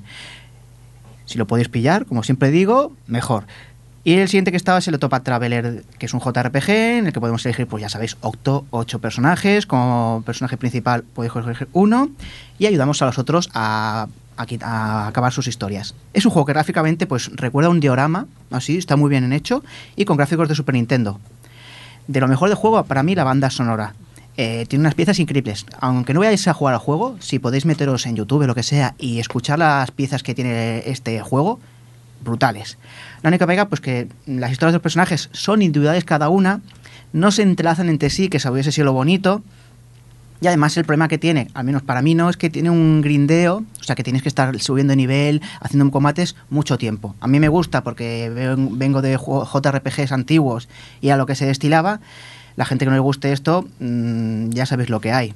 Pero sobre todo la parte final, mm, lo que me han dicho aún no he llegado, pero es mm, grindeo, grindeo, grindeo a saco. Muy bien, recuérdanos el nombre del juego, David. Octopath Traveler. Muy bien, y acabamos contigo, Rafa. ¿No? Sí, creo que sí, que eres el último que queda. ¿A qué has jugado tú? ¿Qué Pues, miedo me das? Sí, sí, bueno, o sea, sobre todo porque aquí lo he puesto bien claro en, el, en, el, en, el- en nuestro guion, que he jugado el juego de él, ¿De ¿vale? quién? De- eh, el Choku. El cho- El ¿qué Choku. dices? Para aquellos que no lo conozcáis, eh, Choco es un- una cuenta parodia en, en Twitter que la llevan varias personas y que bueno pues eh, está caracterizada por el, el monito de Choco Crispies, ¿vale? Sí. En España es Choco Cris- el, el Choco Crispies tiene un mono, ¿vale? Porque en otros países cambia. Y eh, cogieron esa imagen y lo han eh, dibujado como un tirano, como un tirano que tiene niños en una mina cavando para sacar los chocopox, los chocopox Es mitológicos que... Es que usted no sabe los Chocopops. Pues aquí de un una montón mina. de niños. Exactamente. Y pues llevan como unos casi cinco años con la cuenta, entre varios, pues eh, siguiendo la coña y haciendo el personaje que, que habla como, como un psicópata a veces, a veces habla pues, pues de manera delicada además, es decir, es, es, es muy... eh, digamos, tiene una personalidad muy variante que lo hace también que, que, que, sea muy fresco. De hecho, el, el- el propio personaje tiene arcos argumentales eh, y tiene varios personajes alrededor. Bueno, muy brutal. Pues resulta que los mm, parte de los colaboradores de, de esta, de esta cuenta decidieron hace tres años hacer un juego. Y este juego es a imagen y semejanza del personaje. Es, es, es brillante. No- hace, hace tiempo que no veo una obra ah, en, videojuegos sobre todo que se parezca, ah, o sea, que, que me dé el feeling de lo que es realmente la obra original. Y es que lo han conseguido, lo han conseguido. Es decir, todo, todo en sí, el juego es caótico, sí, pero está bien hecho. Es decir, es un juego que se puede pasar, tiene una lógica que, que, que si cambia, dices, vale, cambia ¿por qué? Porque es el Choku. Eh, todo, todo está súper perfilado. De hecho, hay, hay detalles, em, como digo, brillantes. Y uno de ellos es, por ejemplo, en, hay una pantalla que es de scroll lateral. ¿Sabéis estas pantallas que os persigue la pantalla, que os persigue el scroll y tenéis que correr más que el scroll para no caeros? Pues esta pantalla, como tiene un ritmo, todas estas pantallas suelen tener un ritmo, la banda sonora que hay detrás es eh, uno de los autores cantando lo que tú ves en la pantalla y ahora te sale no sé qué. Y entonces es, una, es un detalle, es un, es un pequeño detalle que la verdad a mí me ha dejado muy loco porque nadie lo ha pensado antes. Nadie ha pensado que si el ritmo es el que tiene que ser, ¿por qué no acompañarlo con la música? No lo había visto nunca y lo he tenido que ver en un juego que han hecho unas personas por puro amor al arte y... eh, como ya digo, si sigues esta cuenta, o sea, si alguna vez, Seguro que ya lo has jugado, porque es que obviamente si eres fan del Choku, eh, los sigues y, sabes que han sacado un juego.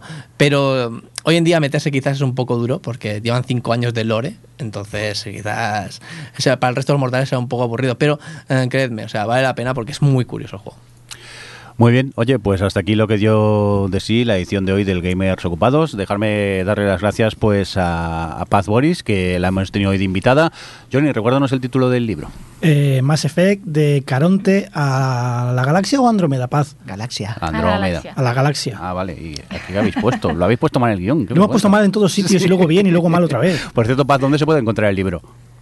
Pues lo, puedes, co- lo podéis comprar en tiendas, librerías especializadas como Akira Comics o Giamés, o también lo podéis comprar en el FNAC, creo que lo tienen en Carrefour, y por supuesto en la página web de Dolmen y en tiendas online como Amazon. Pues eh, tomamos nota. Y luego pondremos un enlace en el post. Y se rumorea que viene otro. Eso, eso parece. hemos dicho que ¿Quién es sabe? exclusiva. De un, ¿Quién? de un bicho con alas o algo así, ¿no? Bueno, pues lo dicho, eh, Paz, muchas gracias por estar con nosotros. Ha sido un placer, muchas gracias por invitarme. Y despedimos al resto del equipo. Johnny, Adiós, bórralo todo. El lunes yo no quiero saber nada de esto. Es un programa muy rojo. Ha quedado muy rojo. pues Fun, muchas gracias por estar por aquí. Pues venga, a vosotros, hasta la próxima. David, Bien, hasta el mes que viene vamos a votar rápido. es verdad que hay que ir a votar, los Sí. que no lo habéis hecho todavía. Rafa, adiós. Antes de votar hay que comer. También Ah, es esto verdad. es así. es verdad, es verdad. También. Que- Prioridades. Sí, sí, que aquí grabamos el podcast para quedar para comer, luego, no nos engañemos. Eh, Adri, muchas gracias estar por, por estar por ahí. Gracias por aceptarme tarde. y acabamos contigo, Roberto. Gracias por estar por ahí. Nada, yo ya he votado, ahora voy a comer. Venga, y un saludo de quien nos habló también con vosotros, el señor Mirindo. Hasta luego. Tu, tu, tu, tu, tu, tu.